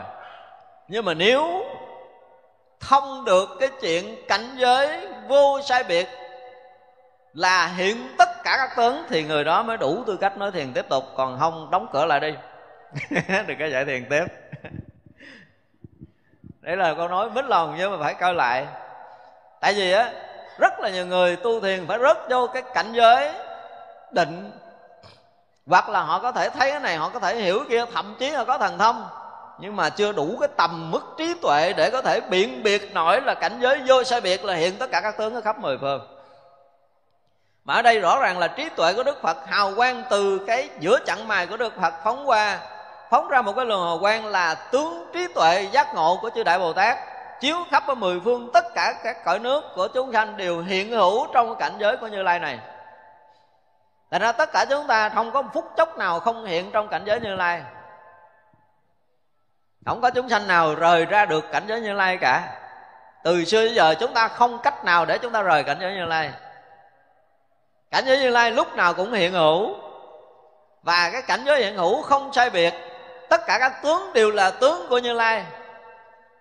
Không có nói tánh nữa. Ở đây không phải nói tánh. Tất cả những cái hiện hữu đều là như lai hiện hữu cho nên nó ra ngoài luôn cả tánh và tướng luôn. Không nói tới cái từ tự tánh nữa. Không không nói tánh tướng ở đây. Còn tánh còn tướng vẫn còn là hai bên. Đây là một cái sự hiện hữu không có sai biệt thì không có tánh và tướng. Không có có là không không phải và quấy. Không có định và loạn ở đây. Không có luôn. Tuyệt mất cảnh giới định loạn. Tuyệt mất tánh tướng tuyệt mất có không? Vậy đó là cảnh giới vô sai biệt. Đó là cảnh giới của như lai. Thì chúng ta phải thấy được cái điều này. Để thấy rằng cái lý luận của kinh điển đại thừa là vượt vượt tâm cho nên chúng ta lâu nay chúng ta học thiền theo ý kiểu mà có không được mất tánh tướng là chúng ta vẫn còn nông cạn lắm. Thiền gọi là ngộ tánh còn nông cạn lắm. Không có ngộ không có tánh để ngộ đâu. Không có tánh để ngộ, không có người để ngộ tánh. Cái nào hết, để cái người mà hết tánh hết tánh và tướng thì người đó mới hy vọng là được ngộ. Và hết tánh và tướng phải thấy được tất cả các tướng là tướng của như lai. Tướng của như lai là tướng không sai biệt mà hiện tất cả các tướng. Chúng ta có thể định nghĩa như vậy. Tạm định nghĩa theo cái kiểu của mình. Không? Rồi tới đây phải dùng cái gì để có thể thấy biết chứ không phải dùng cái đầu để có thể hiểu vào. Chỗ này là tuyệt mất cái chỗ hiểu biết so sánh và phân biệt. Hiểu không được đâu. Rõ ràng chúng ta không thể dùng cái hiểu để hiểu được cảnh giới như lai. Nó trong kinh kim cang nó như lai không có đi đâu mà không về đâu. À, như lai không có chỗ đi không có chỗ đến. Nhưng mà tất cả mọi cái đều là gì? Đều là như lai hiện tượng. Đó đó là định nghĩa của cái hiện tướng cái phẩm này tạm gọi là cái cái khoảnh khắc, cái khoảng mà chúng ta có thể khẳng định được cái chỗ hiện tướng của như lai là chỗ này. Mỗi một phẩm nó có một cái chỗ quy thú. Thì tất cả những cái cảnh giới trước cũng đã nói sơ sơ rồi, nhưng mà đây mới chính là cái chỗ quy thú thật thụ. Thật ra chúng ta nghe nói cái hào quang lông trắng giữa, hào quang xuất hiện giữa trận mày cái mình ngồi đó mình tưởng tượng là giữa trận mày có cái ánh sáng. Không phải. Không có thể tưởng vậy được. Đó là cái tưởng của mình. Chứ sự thật là cái hào quang ở giữa trận mày là một cái ánh sáng trí tuệ giác ngộ của tất cả những cảnh giới tu chứng của chư đại bồ tát, là một cảnh giới không hề có sự sai biệt, nhưng mà hiện tất cả các tướng. Nó phải kèm theo không sai biệt thì người ta có thể hiểu lầm là cái chỗ đó là cái chỗ chết lặng, nhưng không. Chỗ đó rất sống động, cho nên nó hiện tất cả các tướng. Như lai là một cái gì hết sức sống động, chứ không phải là chết lặng. Cho nên rớt vào cảnh giới định mà lặng là sai rồi. Cực động mà là định á, định là cảnh giới cực động động đến mức độ tận cùng thì đó là cảnh giới định. Chứ không phải định là cái chỗ mà mà mà mà, mà không còn khởi niệm là cái chỗ chết lặng là cái chỗ cứng đờ nữa không phải nữa. Động đến mức độ là không ai còn có khả năng có thể đo đếm được cân đo đong đếm được đó là cảnh giới định đó tại sao vậy đi? Chúng ta tưởng tượng đi. Nếu đây là hiện một tướng hai tướng năm tướng mười tướng một hai ngàn tướng thì dễ có thể có thể tính đếm được đúng không? Nhưng mà trong một cái khoảng sát na, tất cả các tướng ở khắp pháp giới, mười phương đều hiển hiện trong như lai. Thì là cái sức mà để gọi là cái chỗ mà lục tổ hồi xưa nói là tự tánh hay sanh muôn pháp là chỗ này nè sanh cái gì? Bằng cái gì để sanh? Sanh bằng cách nào? Một người mà ngộ tiền phải trả lời được là tự tánh hay sanh muôn pháp là cái gì? Đó, chứ không phải là nào ngờ tự tánh hay sanh môn pháp rồi giảng đủ thứ kiểu không phải đâu. Không tới chỗ này thì không bao giờ thấy được cái cảnh giới là tự tánh hay sanh môn pháp theo cái kiểu của lục tổ huệ năng khi đã ngộ được cái chỗ này. Không phải là ý niệm sanh khởi không phải là sanh ra bài pháp hay không phải cái đó gọi là tự tánh không phải như vậy. Thật ra đến đây chúng ta có thể soi thấu được tất cả những cái kiểu cách nói của thiền sư. À, nếu mà tới cảnh giới này là chúng ta sẽ thấu hết chúng ta sẽ hiểu hết và không có cái gì có thể khuất lấp qua cái nhìn của mình được. Mà chưa tới cảnh giới này thì chúng ta còn đón mò nhiều chuyện. Còn đón mò. Dễ lấy mà tánh như thế này, tướng như thế kia là kể như chúng ta còn đang đón mò. Quang minh ấy lại chấn động khắp các thế giới. Trong mỗi trần hiện vô số phật hồi nãy là tất cả tướng đều như lai, thì bây giờ nếu mà quang minh đó mà gây chấn động khắp pháp giới rồi, và trong mỗi trần đều hiện, vô số phật, chứ không phải là một đức phật. Cho nên nãy mà nói tất cả tướng đều là như lai giờ là tất cả trần đều là như lai. Mỗi một cái mãi may hiện hữu trong pháp giới này đều là phật. Chưa nói không? Đó, cho nên là phải tới là lý vô ngại và đây tới cảnh giới gọi là sự vô ngại. Sự sự vô ngại, pháp giới là ở chỗ này. Nếu như chúng ta chưa có thấy được tất cả những cái hiện hữu đều là phật, thì phật cảnh giới mà mới có ở đâu khác ngoài ở chỗ này. Vì vậy là cái hiện hữu ngay cái khoảnh khắc hiện tiền này là phật cảnh giới. Vì tất cả các trần đều hiện vô số phật, chứ không phải một phật à. Vô số phật tất cả những hiện hữu đều là hiện hữu vô số phật. Và đó chúng ta thấy có một cái đoạn trước, phải không? Từ cái cộng long của Đức Phật phóng một luồng hào quang chiếu khắp mười muôn cõi nước. Và khắp tất cả cõi nước đó đều hiện hữu hằng hà sa số chư đại bồ tát, thành hằng hà sa số chư phật. Điều đó chúng ta tin không? Và cho tới chỗ này. Tới chỗ này là khi ánh sáng của đức phật, ánh sáng giữa chặng mày của đức phật phóng là đã làm chấn động ở mười phương pháp giới này. Và trong tất cả các trần đều hiện vô lượng, vô số đức phật, chứ không phải là một đức phật nữa. Thì vậy là tất cả những cái hiện tướng này đều là đều là hiện tướng phật. Thì vậy là mình chỉ nói người này là hiện tướng phật, người kia hiện tướng phật, dám nhận không? Dám không? Thì tất cả hiện tướng đều là tướng phật mà từ cái hào quang của đức phật phóng ra nãy giờ không? Đã chiếu khắp mười phương pháp giới, gây chấn động khắp pháp giới mười phương, làm cho tất cả các trần, tức là những cái vi trần rất nhỏ đều hiện vô số phật. Thì mình là mang một cái thân mấy chục kg là mang không biết là mấy tỷ tỷ cái trần trong đó, có nghĩa là toàn thân của mình, trong tất cả những cái trần đang hiện trong cái tướng của mình đều là tướng phật. Cả nguyên cái thân mình là tướng phật, mình dám nhận không? cái chừng bị tổn phước rồi. Đây là cảnh giới của chư Phật đang nói tới cái cảnh giới hiện tướng của Như Lai. Trong cái cảnh giới như lai hiện tướng là hiện tất cả những cảnh giới phật tướng hiện. Tướng của như lai là tướng phật. Tất cả các trần là tất cả như lai, tất cả như lai đều là tất cả các phật. Cho nên tất cả những cái tướng đều là là tướng phật hiện. Như vậy là chúng ta đang hiện tướng này có phải tướng phật hiện không? Nếu như chúng ta rớt sai biệt thì chúng ta không dám nhận làm phật, mà ở trong cảnh giới vô sai biệt thì nhận liền đi. Nhận liền. Vô không nổi thì thôi. Vô không nổi thì đừng có nhận không? Vô không nổi mà nhận làm phật là xuống địa ngục. Nhưng mà nếu thực sự mà chúng ta rớt vô cảnh giới vô sai biệt này thì rõ ràng là tướng phật đang hiện hiện rồi. Vì tướng phật tức là cảnh giới vô sai biệt tùy theo tánh ưa thích chẳng đồng của tất cả chúng sanh khắp rưới mây diệu pháp luân của tam thế chư Phật, hiển thị biển ba la mật của Như Lai. Tức là bây giờ trong cái hào quang đó hiển hiện tùy theo cái tánh ưa thích của tất cả chúng sanh. Rưới diệu pháp luân, Thì pháp luân này không phải là những cái bài pháp căn bản thông thường. Không phải là bài pháp bình thường nữa mà Hiện hiện hiện pháp luân vi diệu của tam thế chư Phật và gì? Hiển thị biển ba la mật của như lai. Thành ra hào quang này không phải thuyết pháp theo kiểu phàm nữa rồi. Thuyết pháp theo kiểu của của cảnh giới thánh hiền hoàn toàn. Tức là bây giờ hào quang đó tùy theo tánh ưa thích của chúng sanh. Không có nói là chúng ta ưa thích cái chứng quả gì đó là tu đà hoàng tư đà hàm, a na hàm, a la hán nữa. Dù chúng ta có thích cái gì à, nhưng mà nếu mà chúng ta tiếp nhận được cái hào quang này thì sao? Thì ở liền trong cảnh giới ba la mật của như lai nữa.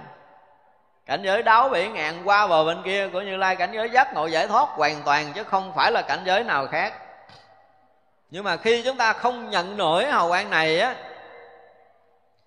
thì chúng ta ở một cái tầng ở chúng sanh để thấy nghe thì chịu. Bây giờ cho nên cái phương tiện này là Phật phương tiện chứ không có phương tiện thứ hai. Phật phương tiện thì thể hiện trọn vẹn cảnh giới như lai Cảnh giới của chư Phật để cho tất cả chúng sanh đều hiển hiện cái biển trí tuệ ba la mật của Đức Phật. Đó là cách thuyết pháp của chư Phật. Cho nên Đức Phật thuyết pháp để chúng sanh thành Phật Chứ không có chuyện khác. Nếu chúng ta tu để tu chứng cái gì khác Thì không phải đi theo con đường của Phật đạo. Thành ra chúng ta được cái gì, đắc cái gì, chứng cái gì Thì phải coi lại chúng ta dừng ở cảnh giới nào, chúng ta có cái phát tâm tu như thế nào thì đó không phải là cảnh giới của chư Phật muốn, đó không phải là phương tiện, đây là phương tiện của Phật. Mà Phật phương tiện thì tất cả chúng sanh đều hiển hiện trong cảnh giới của chư Phật thì mới đạt được cái Phật phương tiện cảnh giới. Mà hào quang của Đức Phật chiếu khắp tất cả chúng ta, đúng không? Vậy là tất cả những cái vi trần đều là Phật rồi thì chúng sanh nào mà nhận được cảnh giới này, hòa nhập trong cảnh giới này thì tức tốc thành phật, gọi là đốn ngộ, đốn tu, đốn chứng là cảnh giới này. Đó mới gọi là cảnh đốn ngộ, đốn tu, đốn chứng. Còn những lý luận của các cái bản sách, những cái thiền khác thì phải coi lại. Không phải đâu. Ở đây nè mới gọi là đốn ngộ, đốn tu, đốn chứng. Tại vì thấy tất cả những cái vi trần đều là phật cảnh giới, tất cả vi trần đều là hiện tướng của như lai. Cho nên trong cái hào quang của chư phật đều là phương tiện thành phật chứ không có phương tiện thứ hai. Nếu nói phương tiện thứ hai là sai với cái tông yếu của chư Phật mười phương, Đức Phật không hề có phương tiện khác. Chỉ có phương tiện làm cho tất cả chúng sanh đều hòa nhập trong cảnh giới Phật, Để thành Phật. Ngoài ra không có phương tiện thứ hai. Tại ra chúng ta theo đạo Phật, mà chúng ta tu để chúng ta thành cái gì thì phải coi lại. Chúng ta đi lệch tông chỉ của chư Phật mười phương rồi của ba đời mười phương tất cả chư Phật. Vậy là phương tiện của Đức Phật từ hào quang xuất hiện giữa hai trận mài của Đức Phật để hiện hiện cảnh giới của tất cả các tướng đều là Như Lai tướng, tất cả trần đều là Phật cảnh giới, đều là chư Phật hiện hiện. Tất cả những phương tiện đều là Phật phương tiện để cho tất cả chúng sanh đều ở trong biển trí tuệ ba la mật của chư Như Lai ở mười phương. Không có chuyện thứ hai để chư Phật làm. Cho nên đi theo đạo Phật nếu người nào chưa đủ cái dũng mãnh phát tâm thành phật thì coi chừng là chúng ta đi lạc đường. À, học tới đây là chúng ta mới thấy rõ ràng là bây giờ mình đủ cái tự tin để mình phát tâm phát nguyện tu hành thành phật chưa? Đủ chưa? Bây giờ chúng ta muốn thành cái gì? Thành cái gì thì lệch đường của phật. Muốn đi đúng con đường của chư phật mười phương thì phải đủ cái lực đủ cái dũng mãnh để phát tâm thành phật chứ không có con đường thứ hai. Rõ ràng ở đây là đức phật khẳng định con đường và phương tiện của chư phật rõ ràng ở đây. Phương tiện là phật phương tiện cho nên bắt buộc tất cả chúng sanh nhập trong cái cảnh giới của ba la mật của như lai, biển trí tuệ ba la mật của như lai. Trí tuệ đáo bệ ngạn sang bờ bên kia trí tuệ giác ngộ giải thoát toàn triệt. Không có con đường thứ hai để chúng ta đi. Ra đến một cái giai đoạn nào mà chúng ta tu chứng được cái này, chứng được cái kia, có thần thông phép màu gì gì đó mà chưa có hòa được trong cảnh giới vô sai biệt. Chưa có thấy tất cả các pháp đều là phật. Chưa có thấy tất cả các tướng đều là tướng như lai. Mà hiện tất cả những sự sai biệt. Đến một cái lúc nào đó, chúng ta ở trong một cảnh giới là không sai biệt mà hiện hữu tất cả các tướng, thì chúng ta biết rằng mình đã nhập được trong cái tướng của như lai rồi. Và khi đó mình mới nói cái chuyện là sao? Giáo hóa độ sanh. Còn chưa tới chỗ này thì đừng bao giờ, đừng bao giờ. Phương tiện gì là sai. Cho nên đến đây là nó là phật phương tiện rõ ràng, đúng không? Phật phương tiện thì đưa tất cả chúng sanh đều thành phật. Không có khả năng làm cho mình đạt tới cảnh giới này. Mà phương tiện gì cũng là sự sai lệch. Dù là dạy ba ngày người ta có thần thông cũng là không phải. Đừng nói là dạy tới bảy ngày. tới chỗ này là không có nói chuyện thần thông phép màu nữa. Không có cần phải bàn, tại chuyện thần thông phép màu là cái chuyện nhỏ nhất.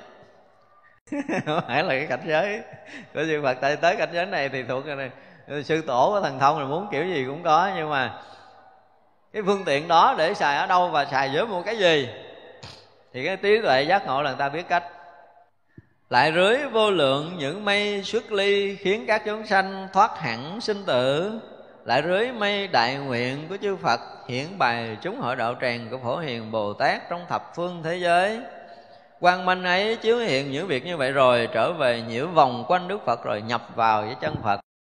Nãy giờ nói quang minh Đức Phật, rưới vô lượng những mây. Mây gì gọi là mây xuất ly?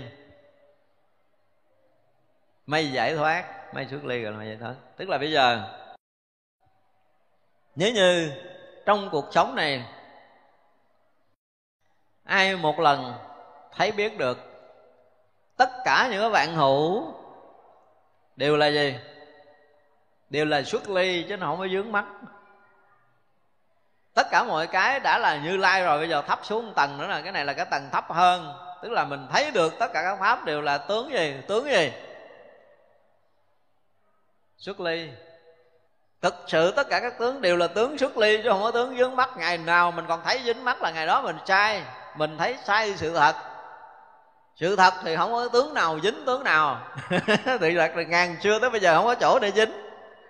Nhưng mà mình cảm giác là mình dính là mình đã cảm giác sai. Mình tưởng tượng mình dính thôi, chứ thật sự mình cũng không dính được. Nhưng mà mình cứ tưởng là mình dính cái này, mình cứ tưởng là mình dính cái kia, mình cứ tưởng là mình dính cái nọ, chứ sự thật là mình không thể dính được với cái chỗ nào. Vì tất cả tướng đều là tướng xuất ly. Chính là quan đức phật đã đã chiếu diệu từ ngàn xưa tới bây giờ để hiện hiện tất cả các tướng xuất ly. Thì không phải là hào quang đức phật làm cho tất cả các tướng xuất ly, mà hào quang đức phật rồi để cho thấu được tất cả các tướng nó vốn hiện nguyên hình xuất ly của nó. Vì trí tuệ của đức phật là làm cho tất cả mọi cái đều hiện hữu với với nguyên vị của chính nó. Cho nên bây giờ hào quang của đức phật chiếu tới để thấy rằng tất cả những cái mây báo hiển hiện tướng xuất ly của tất cả vạn hữu trong mười phương pháp giới này. Đó là cái thấy biết thật, cái trí tuệ của đức phật soi cho chúng ta thấy rằng tất cả các pháp đều là tướng xuất ly. Nếu như chúng ta nhận được đúng như cái điều mà đức phật đang soi rọi đây, thì có nghĩa là chúng ta đang thấy đúng được sự thật của vạn hữu. Còn nếu như chúng ta thấy khác hơn là chúng ta thấy sai. Do chúng ta thấy sai cho nên là nhiều chuyện phiền hà tới với mình, đúng không? Chứ mình thấy đúng sự thật rồi thì không có chỗ để dính mà phải nói ngược lại là muốn dính dính cũng không được. Vì tất cả các pháp vốn là tự xuất ly rồi. Nếu ai mà thấy được một lần như vậy thì đương đối là có một cái bước ngoặt chuyển hóa trong tâm linh của chính mình. Mà trong đời này mà không thấy được vậy thì tu suốt đời không biết tu cái gì. Không biết chúng ta tu cái gì không? Ít ra cũng thấy thấy được cái tướng xuất ly này để cho mình nhẹ nhàng cái đó. Không còn chỗ để có thể bám trụ được phải nói như vậy, một lần nào mà chúng ta thấy được cái tướng xuất ly của vạn hữu, thì từ đó cho tới suốt cuộc đời còn lại và mãi mãi những đời về sau, chúng ta tuyên bố rằng từ đây về sau tôi không còn chỗ để bám trụ nữa. Chứ không nói là tôi tôi được giải thoát, tôi muốn dính, tôi dính cũng muốn được. Chính mình phải khẳng định được điều này trong cuộc đời của chính mình. Ít ra cũng phải được một lần vậy để nếm được cái hương vị phật đạo là gì. Chứ đời tu mà không thấy được tới đây thì thôi á làm gì cũng dính, bảo đảm nhập định, dính định. Có thần thông, dính thần thông, có gì dính đó chỗ nào cũng dính, tại vì mình, bản chất mình đã thấy dính rồi, bây giờ mình dính thần thông, mình dính với cái gì đó, cái gì nó cũng thành cái chỗ dính. Nhưng mà đã thấy được cái chỗ xuất ly rồi thì không còn chỗ để dính nữa, thần thông cũng không dính, không có dính cái gì hết. Không có chỗ để chúng ta có thể bám níu được nữa trong suốt cuộc đời còn lại của chính mình. Một lần thấy biết như vậy rồi, có nghĩa là chúng ta đã thấy được cái sự xuất ly của vạn hữu và chúng ta đang là vạn hữu. Và chúng ta đang là là xuất ly. Chịu không? Chỗ này gật đầu hơi nhiều hơn nãy đúng không? Được vậy là quá sướng cho cuộc đời của mình. Nếu ai một lần thấy được cái điều này, thì cả đời còn lại kiếm một chỗ dính không được. Không nói cái chuyện tu hành để giải thoát nữa. Đúng không? Không nói tới cái chuyện tu hành giải thoát nữa. Đây không bàn cái chuyện giải thoát và trói buộc nữa nói rồi, đã thấy được một lần vậy là đã ra ngoài cái cảnh giới mà ràng buộc rồi thì chơi cái chuyện giải thoát để qua bên. Chỉ còn cái là hòa nhập trong cảnh giới vô sai biệt nữa thôi. Giờ ai hỏi giờ tu để làm gì? Thì nếu ngon thì nói là tôi tu hành để thành phật. Còn nhát nhát một chút nữa, nói tôi tu để tôi hòa nhập cho cảnh giới vô sai biệt. Mục đích chính của mình là bây giờ chỉ còn hòa nhập cảnh giới vô sai biệt. Cảnh giới sai biệt là tướng của như lai, đó là tướng của chư phật đó là tướng trí tuệ của chư đại bồ tát ở khắp mười phương. Đó, phải làm sao để đạt được cảnh giới đó thì mới dừng. Không? Chưa đạt tới cảnh giới đó thì biết rằng việc tu của mình chưa xong. Ít ra chúng ta phải có một cái hướng đó rõ ràng. Và không thể đi con đường thứ hai được. Đến đây thì mình mới thấy rõ ràng là mình không thể đi con đường thứ hai Mà đúng với con đường của Đức Phật được. Không có quyết định thành Phật thì coi như nó đã lệch lệch hướng. Đừng nói chứng đắc cảnh giới nào, phải không? Như vậy là một bước mà đây gọi là bước phương tiện thấp xuống Là thấy được tất cả các tướng vốn tự ly. Tướng này là do đức phật soi hào quang tới. Tức là hào quang đức phật soi tới để thấy tất cả các tướng hiển hiện cái tướng xuất ly. Do ánh sáng đức phật đã thấy điều này từ xưa tới giờ để cho khai thị cho tất cả chúng sanh đều thấy được điều này. Cái thứ hai nữa là mây đó thấy được cái gì? Hiển hiện chúng hội đạo tràng của bồ tát phổ hiền khắp mười phương. Đầu, ngài bồ tát phổ hiền, đầu tiên ngài ở trong cảnh giới nào? Cái nguyện hải của chư đại bồ tát là độ tận tất cả chúng sanh muôn loài, cho nên tất cả chúng sanh nào ở đâu được lợi ích đều là nhận được cái lợi ích từ cái hạnh nguyện của ngài phổ hiền. Sau khi ngài đã đạt tới cảnh giới vô sai biệt rồi, từ cảnh giới sai sai biệt đó phát nguyện đi độ tất cả chúng sanh ở khắp pháp giới mười phương cho nên nếu như bây giờ có một chúng sanh nào ngồi tại đây ở trong chúng hội đạo tràng này mà hiểu được tất cả các pháp đều là xuất ly, là chúng ta đang ở đâu? Ở trong cảnh giới của ngài phổ hiền, cảnh giới giác ngộ giải thoát của ngài, đúng không?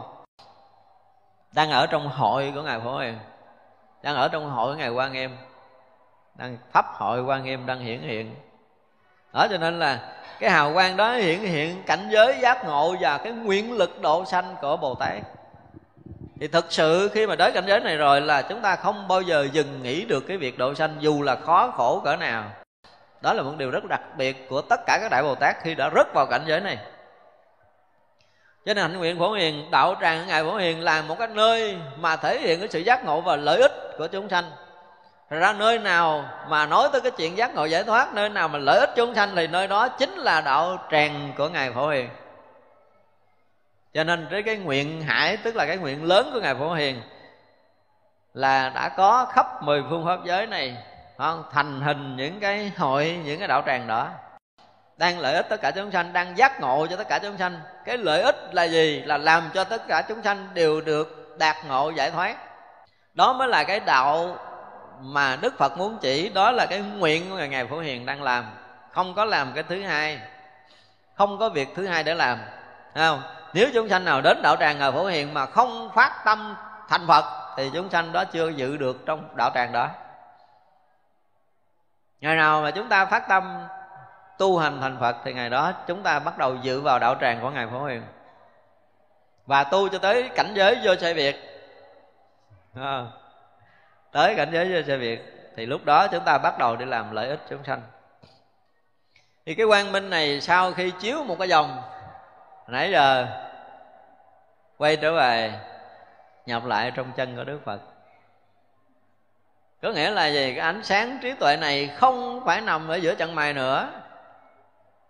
Không phải nằm một cái nơi, một chốn nào nữa, mà ở khắp pháp giới mười phương từ từ toàn cái thân phần đức phật, từ trên đỉnh trán cho tới dưới chân của mình đều là ánh sáng, đều là hào quang, đều là cái trí tuệ giác ngộ chư đại bồ tát cho nên thân phật là gì thân phật là cái ánh sáng vô sai biệt từ đầu dưới chân của Đức Phật đều hiển hiện cái hào quang ánh sáng vô sai biệt để chiếu khắp tất cả chúng sanh khai thị cho tất cả chúng sanh đều được thành Phật. Thật ra thấy được Phật tức là thấy được ánh sáng mà thấy được Phật có nghĩa là có khả năng thành Phật. Chứ không phải thấy được tướng Đức Phật. À, thấy tướng thật của Đức Phật là ánh sáng chiếu diệu. Ánh sáng đó làm cho tất cả các tướng đều hiện Phật cảnh giới, Phật tướng.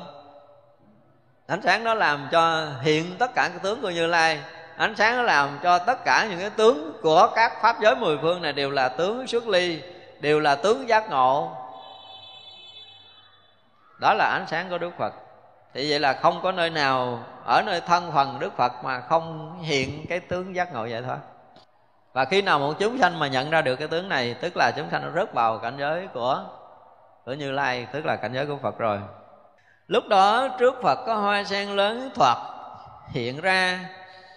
Hoa ấy có đủ mười thứ trang nghiêm, Các châu báu xen lẫn làm cộng, Mani bổ vương làm gương, Các báo làm cánh, Các hương hoa ni làm tua, Vàng diêm phù đàn làm Trang nghiêm đài hoa. Lưới đẹp trùm lên trên màu sáng thanh tịnh. Trong một niệm thị hiện vô biên thần biến của chư Phật, Khắp phát khởi tất cả những thanh âm Mani Bửu Vương Ảnh hiện thân phật. Trong âm thanh có thể diễn thuyết tất cả hạnh nguyện của bồ tát.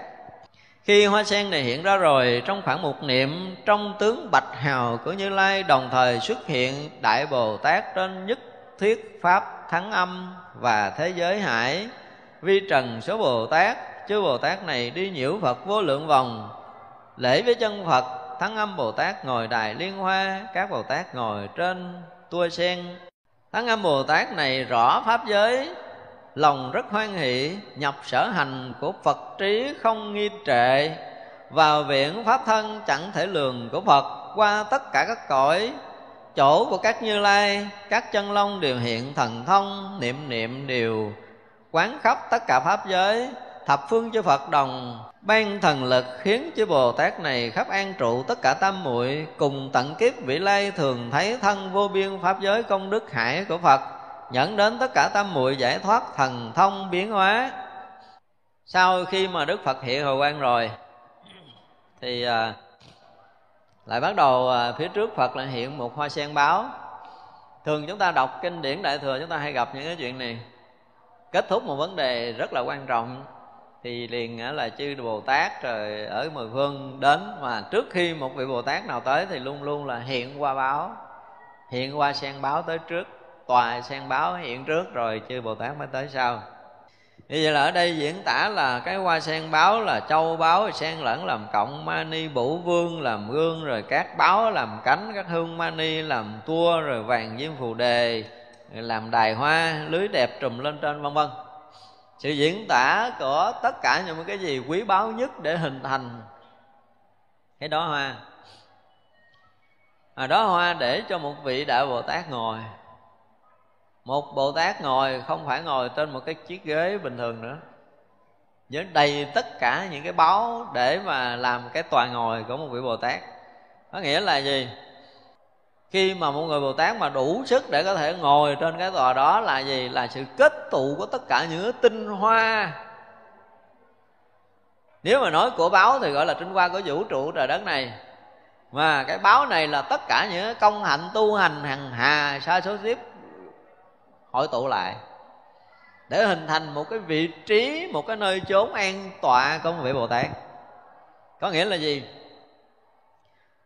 Tất cả những cái cảnh giới tu chứng của mình, tất cả những công hạnh độ sanh của mình, tất cả những hầu quang phép màu, tất cả những cái phước lành của một cái vị bồ tát đều hiện trong cái cái tướng được gọi là hoa sen bảo. Được tạm gọi là hoa sen thì dùng cái từ này có thể là cái hoa sen này có thể là cái từ ở trong cái cõi của mình.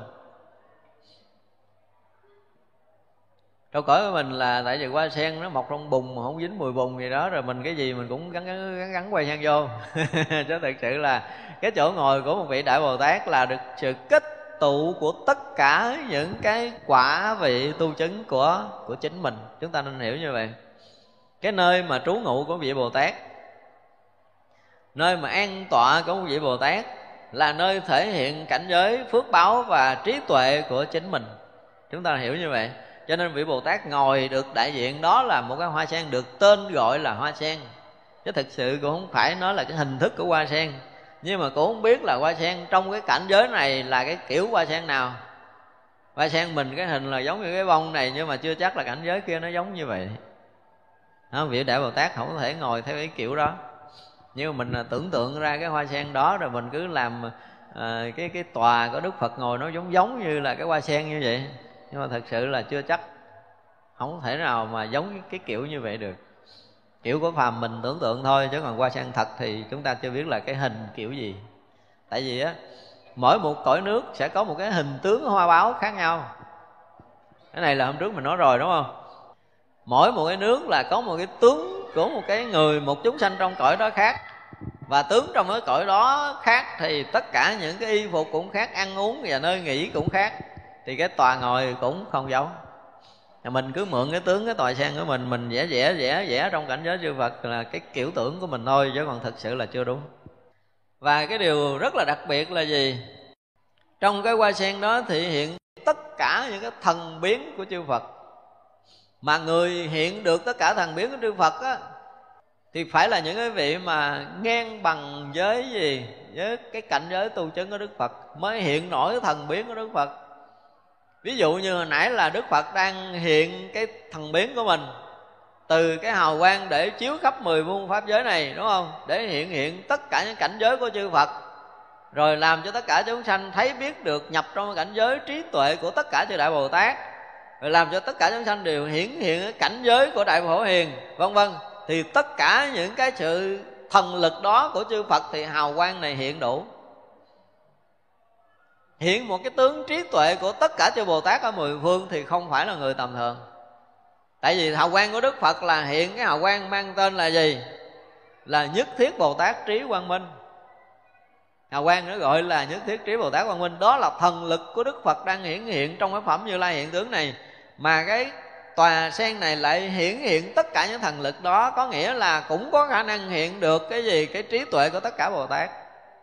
Đồng thời phát khởi tất cả những cái thanh âm vi diệu của chư Phật mười phương đang độ sanh như thế nào. Thì vậy là đây là một cái sự kết tinh của tất cả những quả vị tu chứng của chư Đại Bồ Tát hình thành tòa sen báo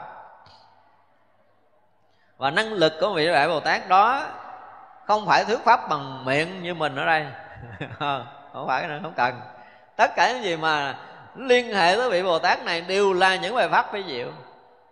Ngay cả cái tòa ngồi cũng thể hiện những bài pháp vi diệu, hiện được tất cả năng lực những thần thông phép màu của chư phật, của chư đại bồ tát, hiện tất cả những cảnh giới tu chứng của chư phật và chư đại bồ tát. Hiện ra tất cả những cái ảnh, hiện ra tất cả những cái thân của chư phật ở mười phương nữa. Thì rõ ràng là một địa vị bồ tát này đạt tới một cảnh giới tu chứng đã tuyệt cao rồi. Mới đủ sức hiện tất cả những cái thân tướng chư Phật và đủ sức để diễn tả tất cả những cái thanh âm, thuyết pháp của chư đại bồ tát khắp mười phương. Dễ sợ hồi nãy là phật chiếu hào quang là tất cả những cảnh giới trí tuệ của chư đại bồ tát rồi bây giờ trong cái tòa sen báo của vị bồ tát khắp sửa ngồi lên, hiện tất cả thần tướng của chư phật, rồi lại hiện tất cả những thanh âm, thuyết pháp của tất cả chư đại bồ tát ở khắp mười phương nữa. Rõ ràng là năng lực thần thông khủng khiếp.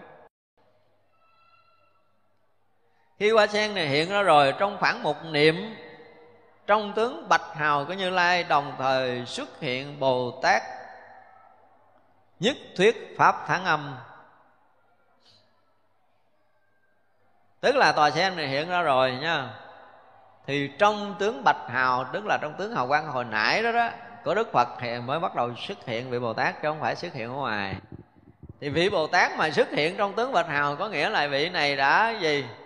Đã đạt tới cảnh giới vô sai biệt, đạt tới phật cảnh giới, đạt tới tướng của như lai, đạt tới cảnh, cái tướng xuất ly của vạn hữu đạt tới cảnh giới đạo tràng giác ngộ giải thoát của ngài phổ hiền.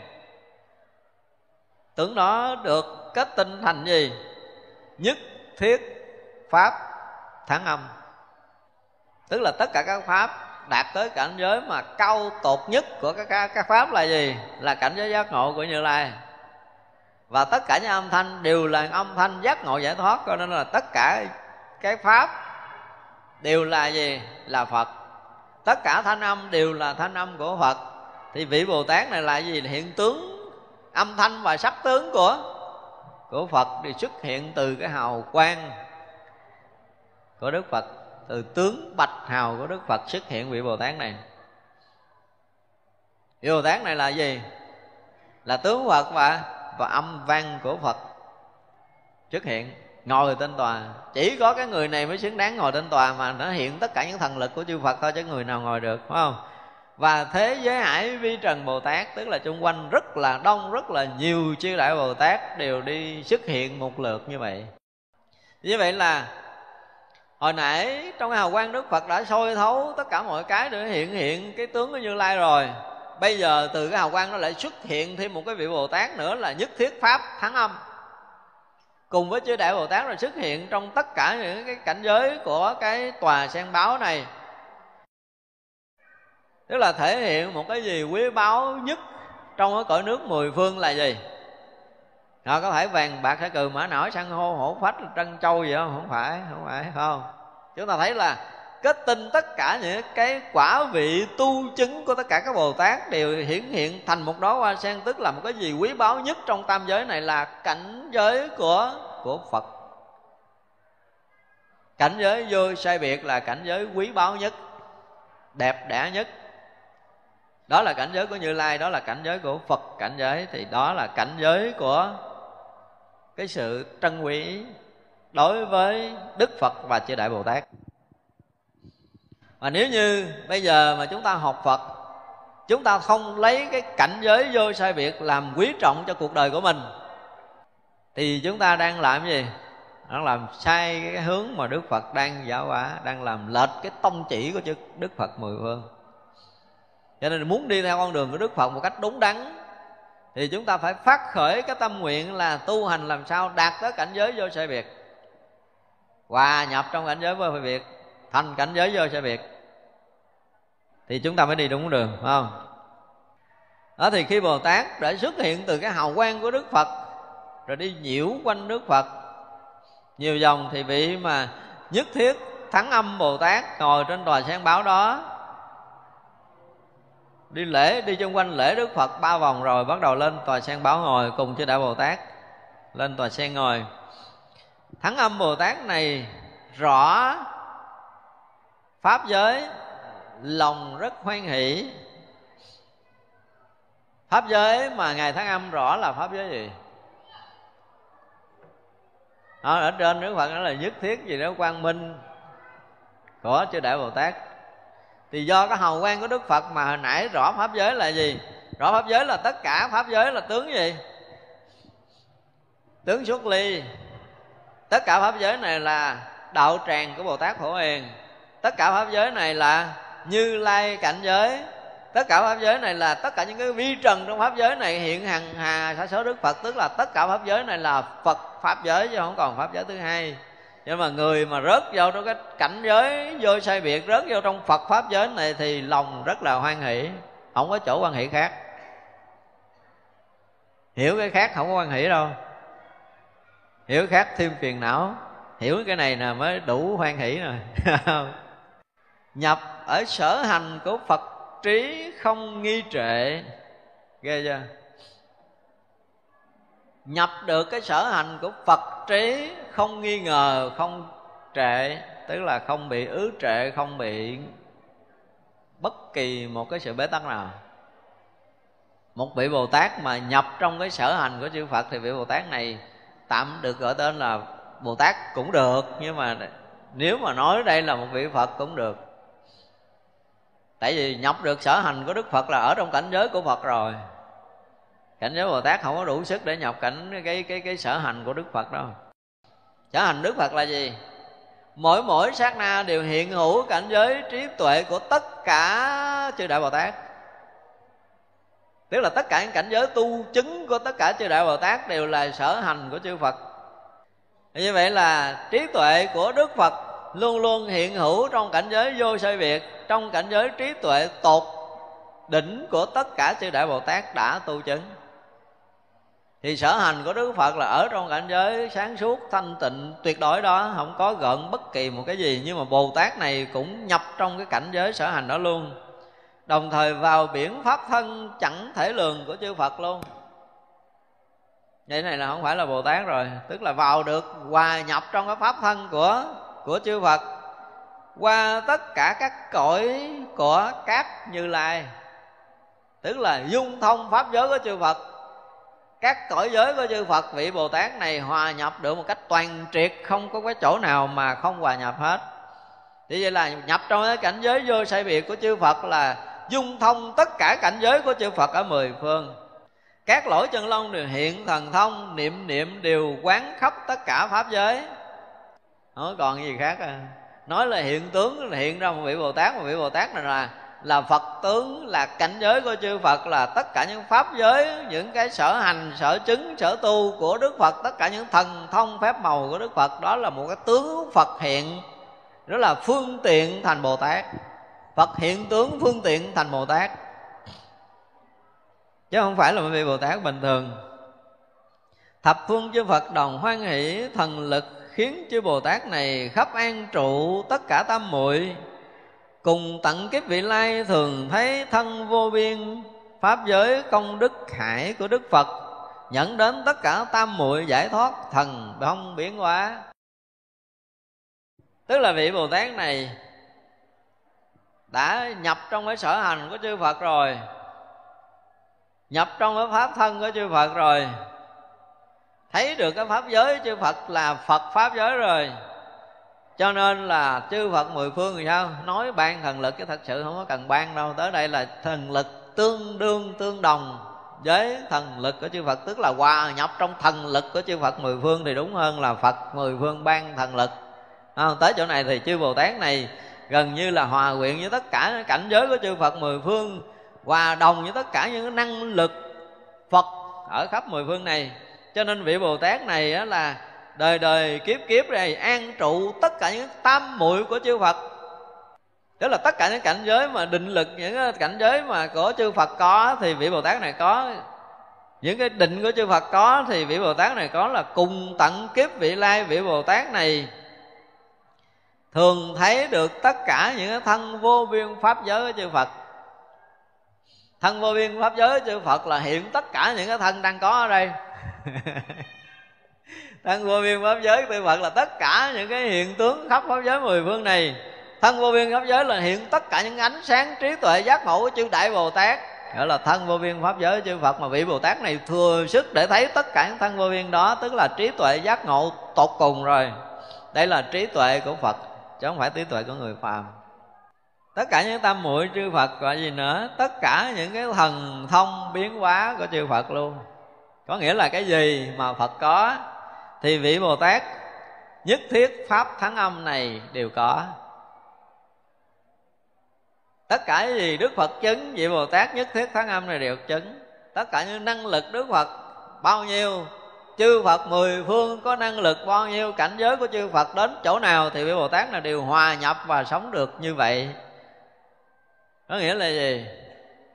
Đối với vị biết cái đoạn kết là tự nhiên giới thiệu ông này để nói chuyện gì. Ông này xuất hiện từ đâu? Từ bạch hào của đức phật hồi nãy, giữa chặng mài đúng không? Thì những cái gì mà xuất hiện từ bạch hào có nghĩa là gì? Là xuất hiện từ cảnh giới vượt thoát sinh tử, cảnh giới mà vô sai biệt, cảnh giới của chư Phật, chư Đại Bồ Tát. Cho nên tất cả những cái gì mà xuất hiện từ cái chỗ đó đều là thể hiện tất cả những cái điều của chư Phật muốn nói. Mà người nào nhận được, người nào thấy được ở đây nói là vị bồ tát này là thấy được cái gì? Cái pháp giới của chư phật, thấy được cái sở hành của chư phật, thấy được thần thông phép màu của chư phật, thấy được hào quang của đức phật. Hay nói là những gì xuất phát từ hào quang đó đều thể hiện cảnh giới tu chứng của chư phật mười phương. Người nào mà nhận được hào quang đó thì sẽ nhận được tất cả những năng lực thiền định giải thoát của chư phật mười phương. Hay nói khác hơn là hòa nhập trong cảnh giới của chư phật mười phương. Nghĩa là ánh sáng đó là ánh sáng của phật ánh sáng đó là ánh sáng của giác ngộ, cho nên người nào nhận được ánh sáng giác ngộ đó hoặc là xuất hiện từ ánh sáng giác ngộ đó hoặc là từ ánh sáng của giác ngộ đó mà sanh, thì ánh sáng đó đã thể hiện trọn vẹn công hành những quả vị tu chứng năng lực thiền định giải thoát của chư Phật mười phương, chứ không phải của một Đức Phật nữa. Thì nếu như ở đây mà chúng ta nhận, chúng ta hiểu được ánh sáng này, hiểu thì chắc không được rồi. Chúng ta có khả năng mà hòa nhập được trong ánh sáng này một lần, đúng không? Thì tất cả những cái thiền định và trí tuệ cũng như cái quả vị tu chứng công hạnh của chư Phật mười phương là chúng ta hòa nhập được. Tương đồng với chư Phật mười phương. Đó là Phật cảnh giới là Như Lai hiện tướng. Tướng của Như Lai là tướng giác màu giải thoát. Tướng của như lai là hiện tất cả tướng khắp pháp giới mười phương. Tướng như lai là tướng vô phân biệt. Tướng như lai là tướng xuất ly của tất cả các pháp. Tướng của như lai là tướng lợi lạc khắp tất cả quần sanh chúng ta thấy tình tự cái tướng như lai một cách rất rõ ràng, đúng không? Đầu tiên là tướng của tất cả những trí tuệ giác ngộ giải thoát cho đại bồ tát. Đến tiếng tướng trí tuệ vô sai biệt, cho tới khắp pháp giới mười phương, tất cả những cái vi trần đều hiện tất cả chư phật. Và tất cả các pháp đều hiện tướng xuất ly của nó, tất cả các pháp đều hiện đạo tràng của ngài phổ hiền. Ra từ cái chỗ giác ngộ giải thoát, hiện tất cả những cái tướng, tất cả những năng lực của như lai xong đều hiện cái sự lợi ích tất cả chúng sanh muôn loài và chúng sanh nào nhận được cái này đều chứng đắc thành phật quả như chư phật đã chứng đắc. Đại diện cho vị nhất thiết pháp thắng âm này. Tới đây chúng ta có thể dừng cái buổi nói chuyện buổi sáng nay chiều chúng ta học tiếp.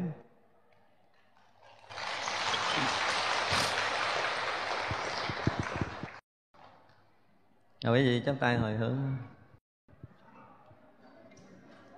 Chúng ờ, sanh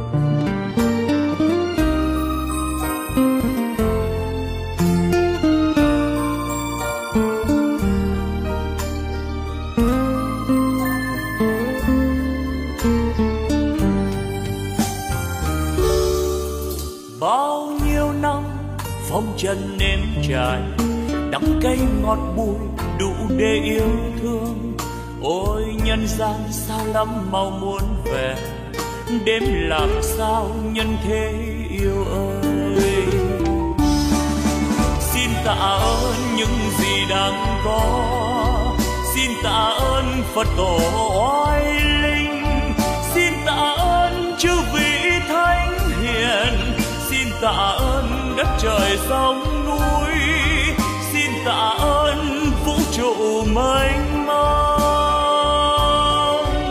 Xin đa tạ, xin trọng ơn tất cả, đã cho tôi hương vị cuộc đời, đã cho tôi vì ngọn trần gian, đã cho tôi niềm đau nhân thế, đã cho tôi trí huệ tuyệt vời. Để bây giờ đạo đời tỏ ràng ánh đạo vang tỏa khắp nhân gian. Ôi cực lạc, ôi niết bàn miên viễn. Ôi thế giới muôn ngàn hoa rộ nở, âm nhạc reo vui khắp chôn trần gian. Nếu ai biết ta bà vui đến thế, đạo diệu màu tỏ dạng nghìn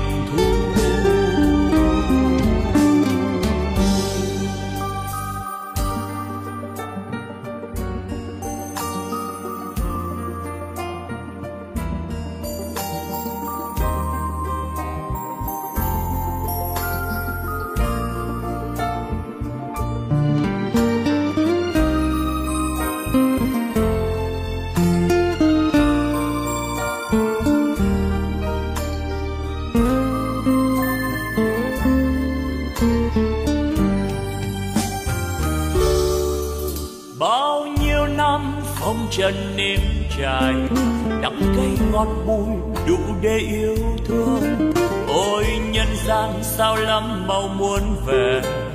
Đêm làm sao nhân thế yêu ơi? Xin tạ ơn những gì đang có. Xin tạ ơn phật tổ oai linh. Xin tạ ơn chư vị thánh hiền. Xin tạ ơn đất trời sông núi. Xin tạ ơn vũ trụ mênh mông. Trọng ơn tất cả, đã cho tôi hương vị cuộc đời, đã cho tôi vị ngọt trần gian, đã cho tôi niềm đau nhân thế, đã cho tôi trí huệ tuyệt vời. Để bây giờ đạo đời tỏ ràng ánh đạo vang tỏa khắp nhân gian ôi cực lạc, ôi, nghĩa bạn miền việt ôi, thế giới muôn ngàn hoa rộ nở, âm nhạc reo vui khắp chốn trần gian. Nếu ai biết ta và vui đến thế, đạo diệu màu tỏ ràng nghìn thu. Nếu ai biết ta và vui đến thế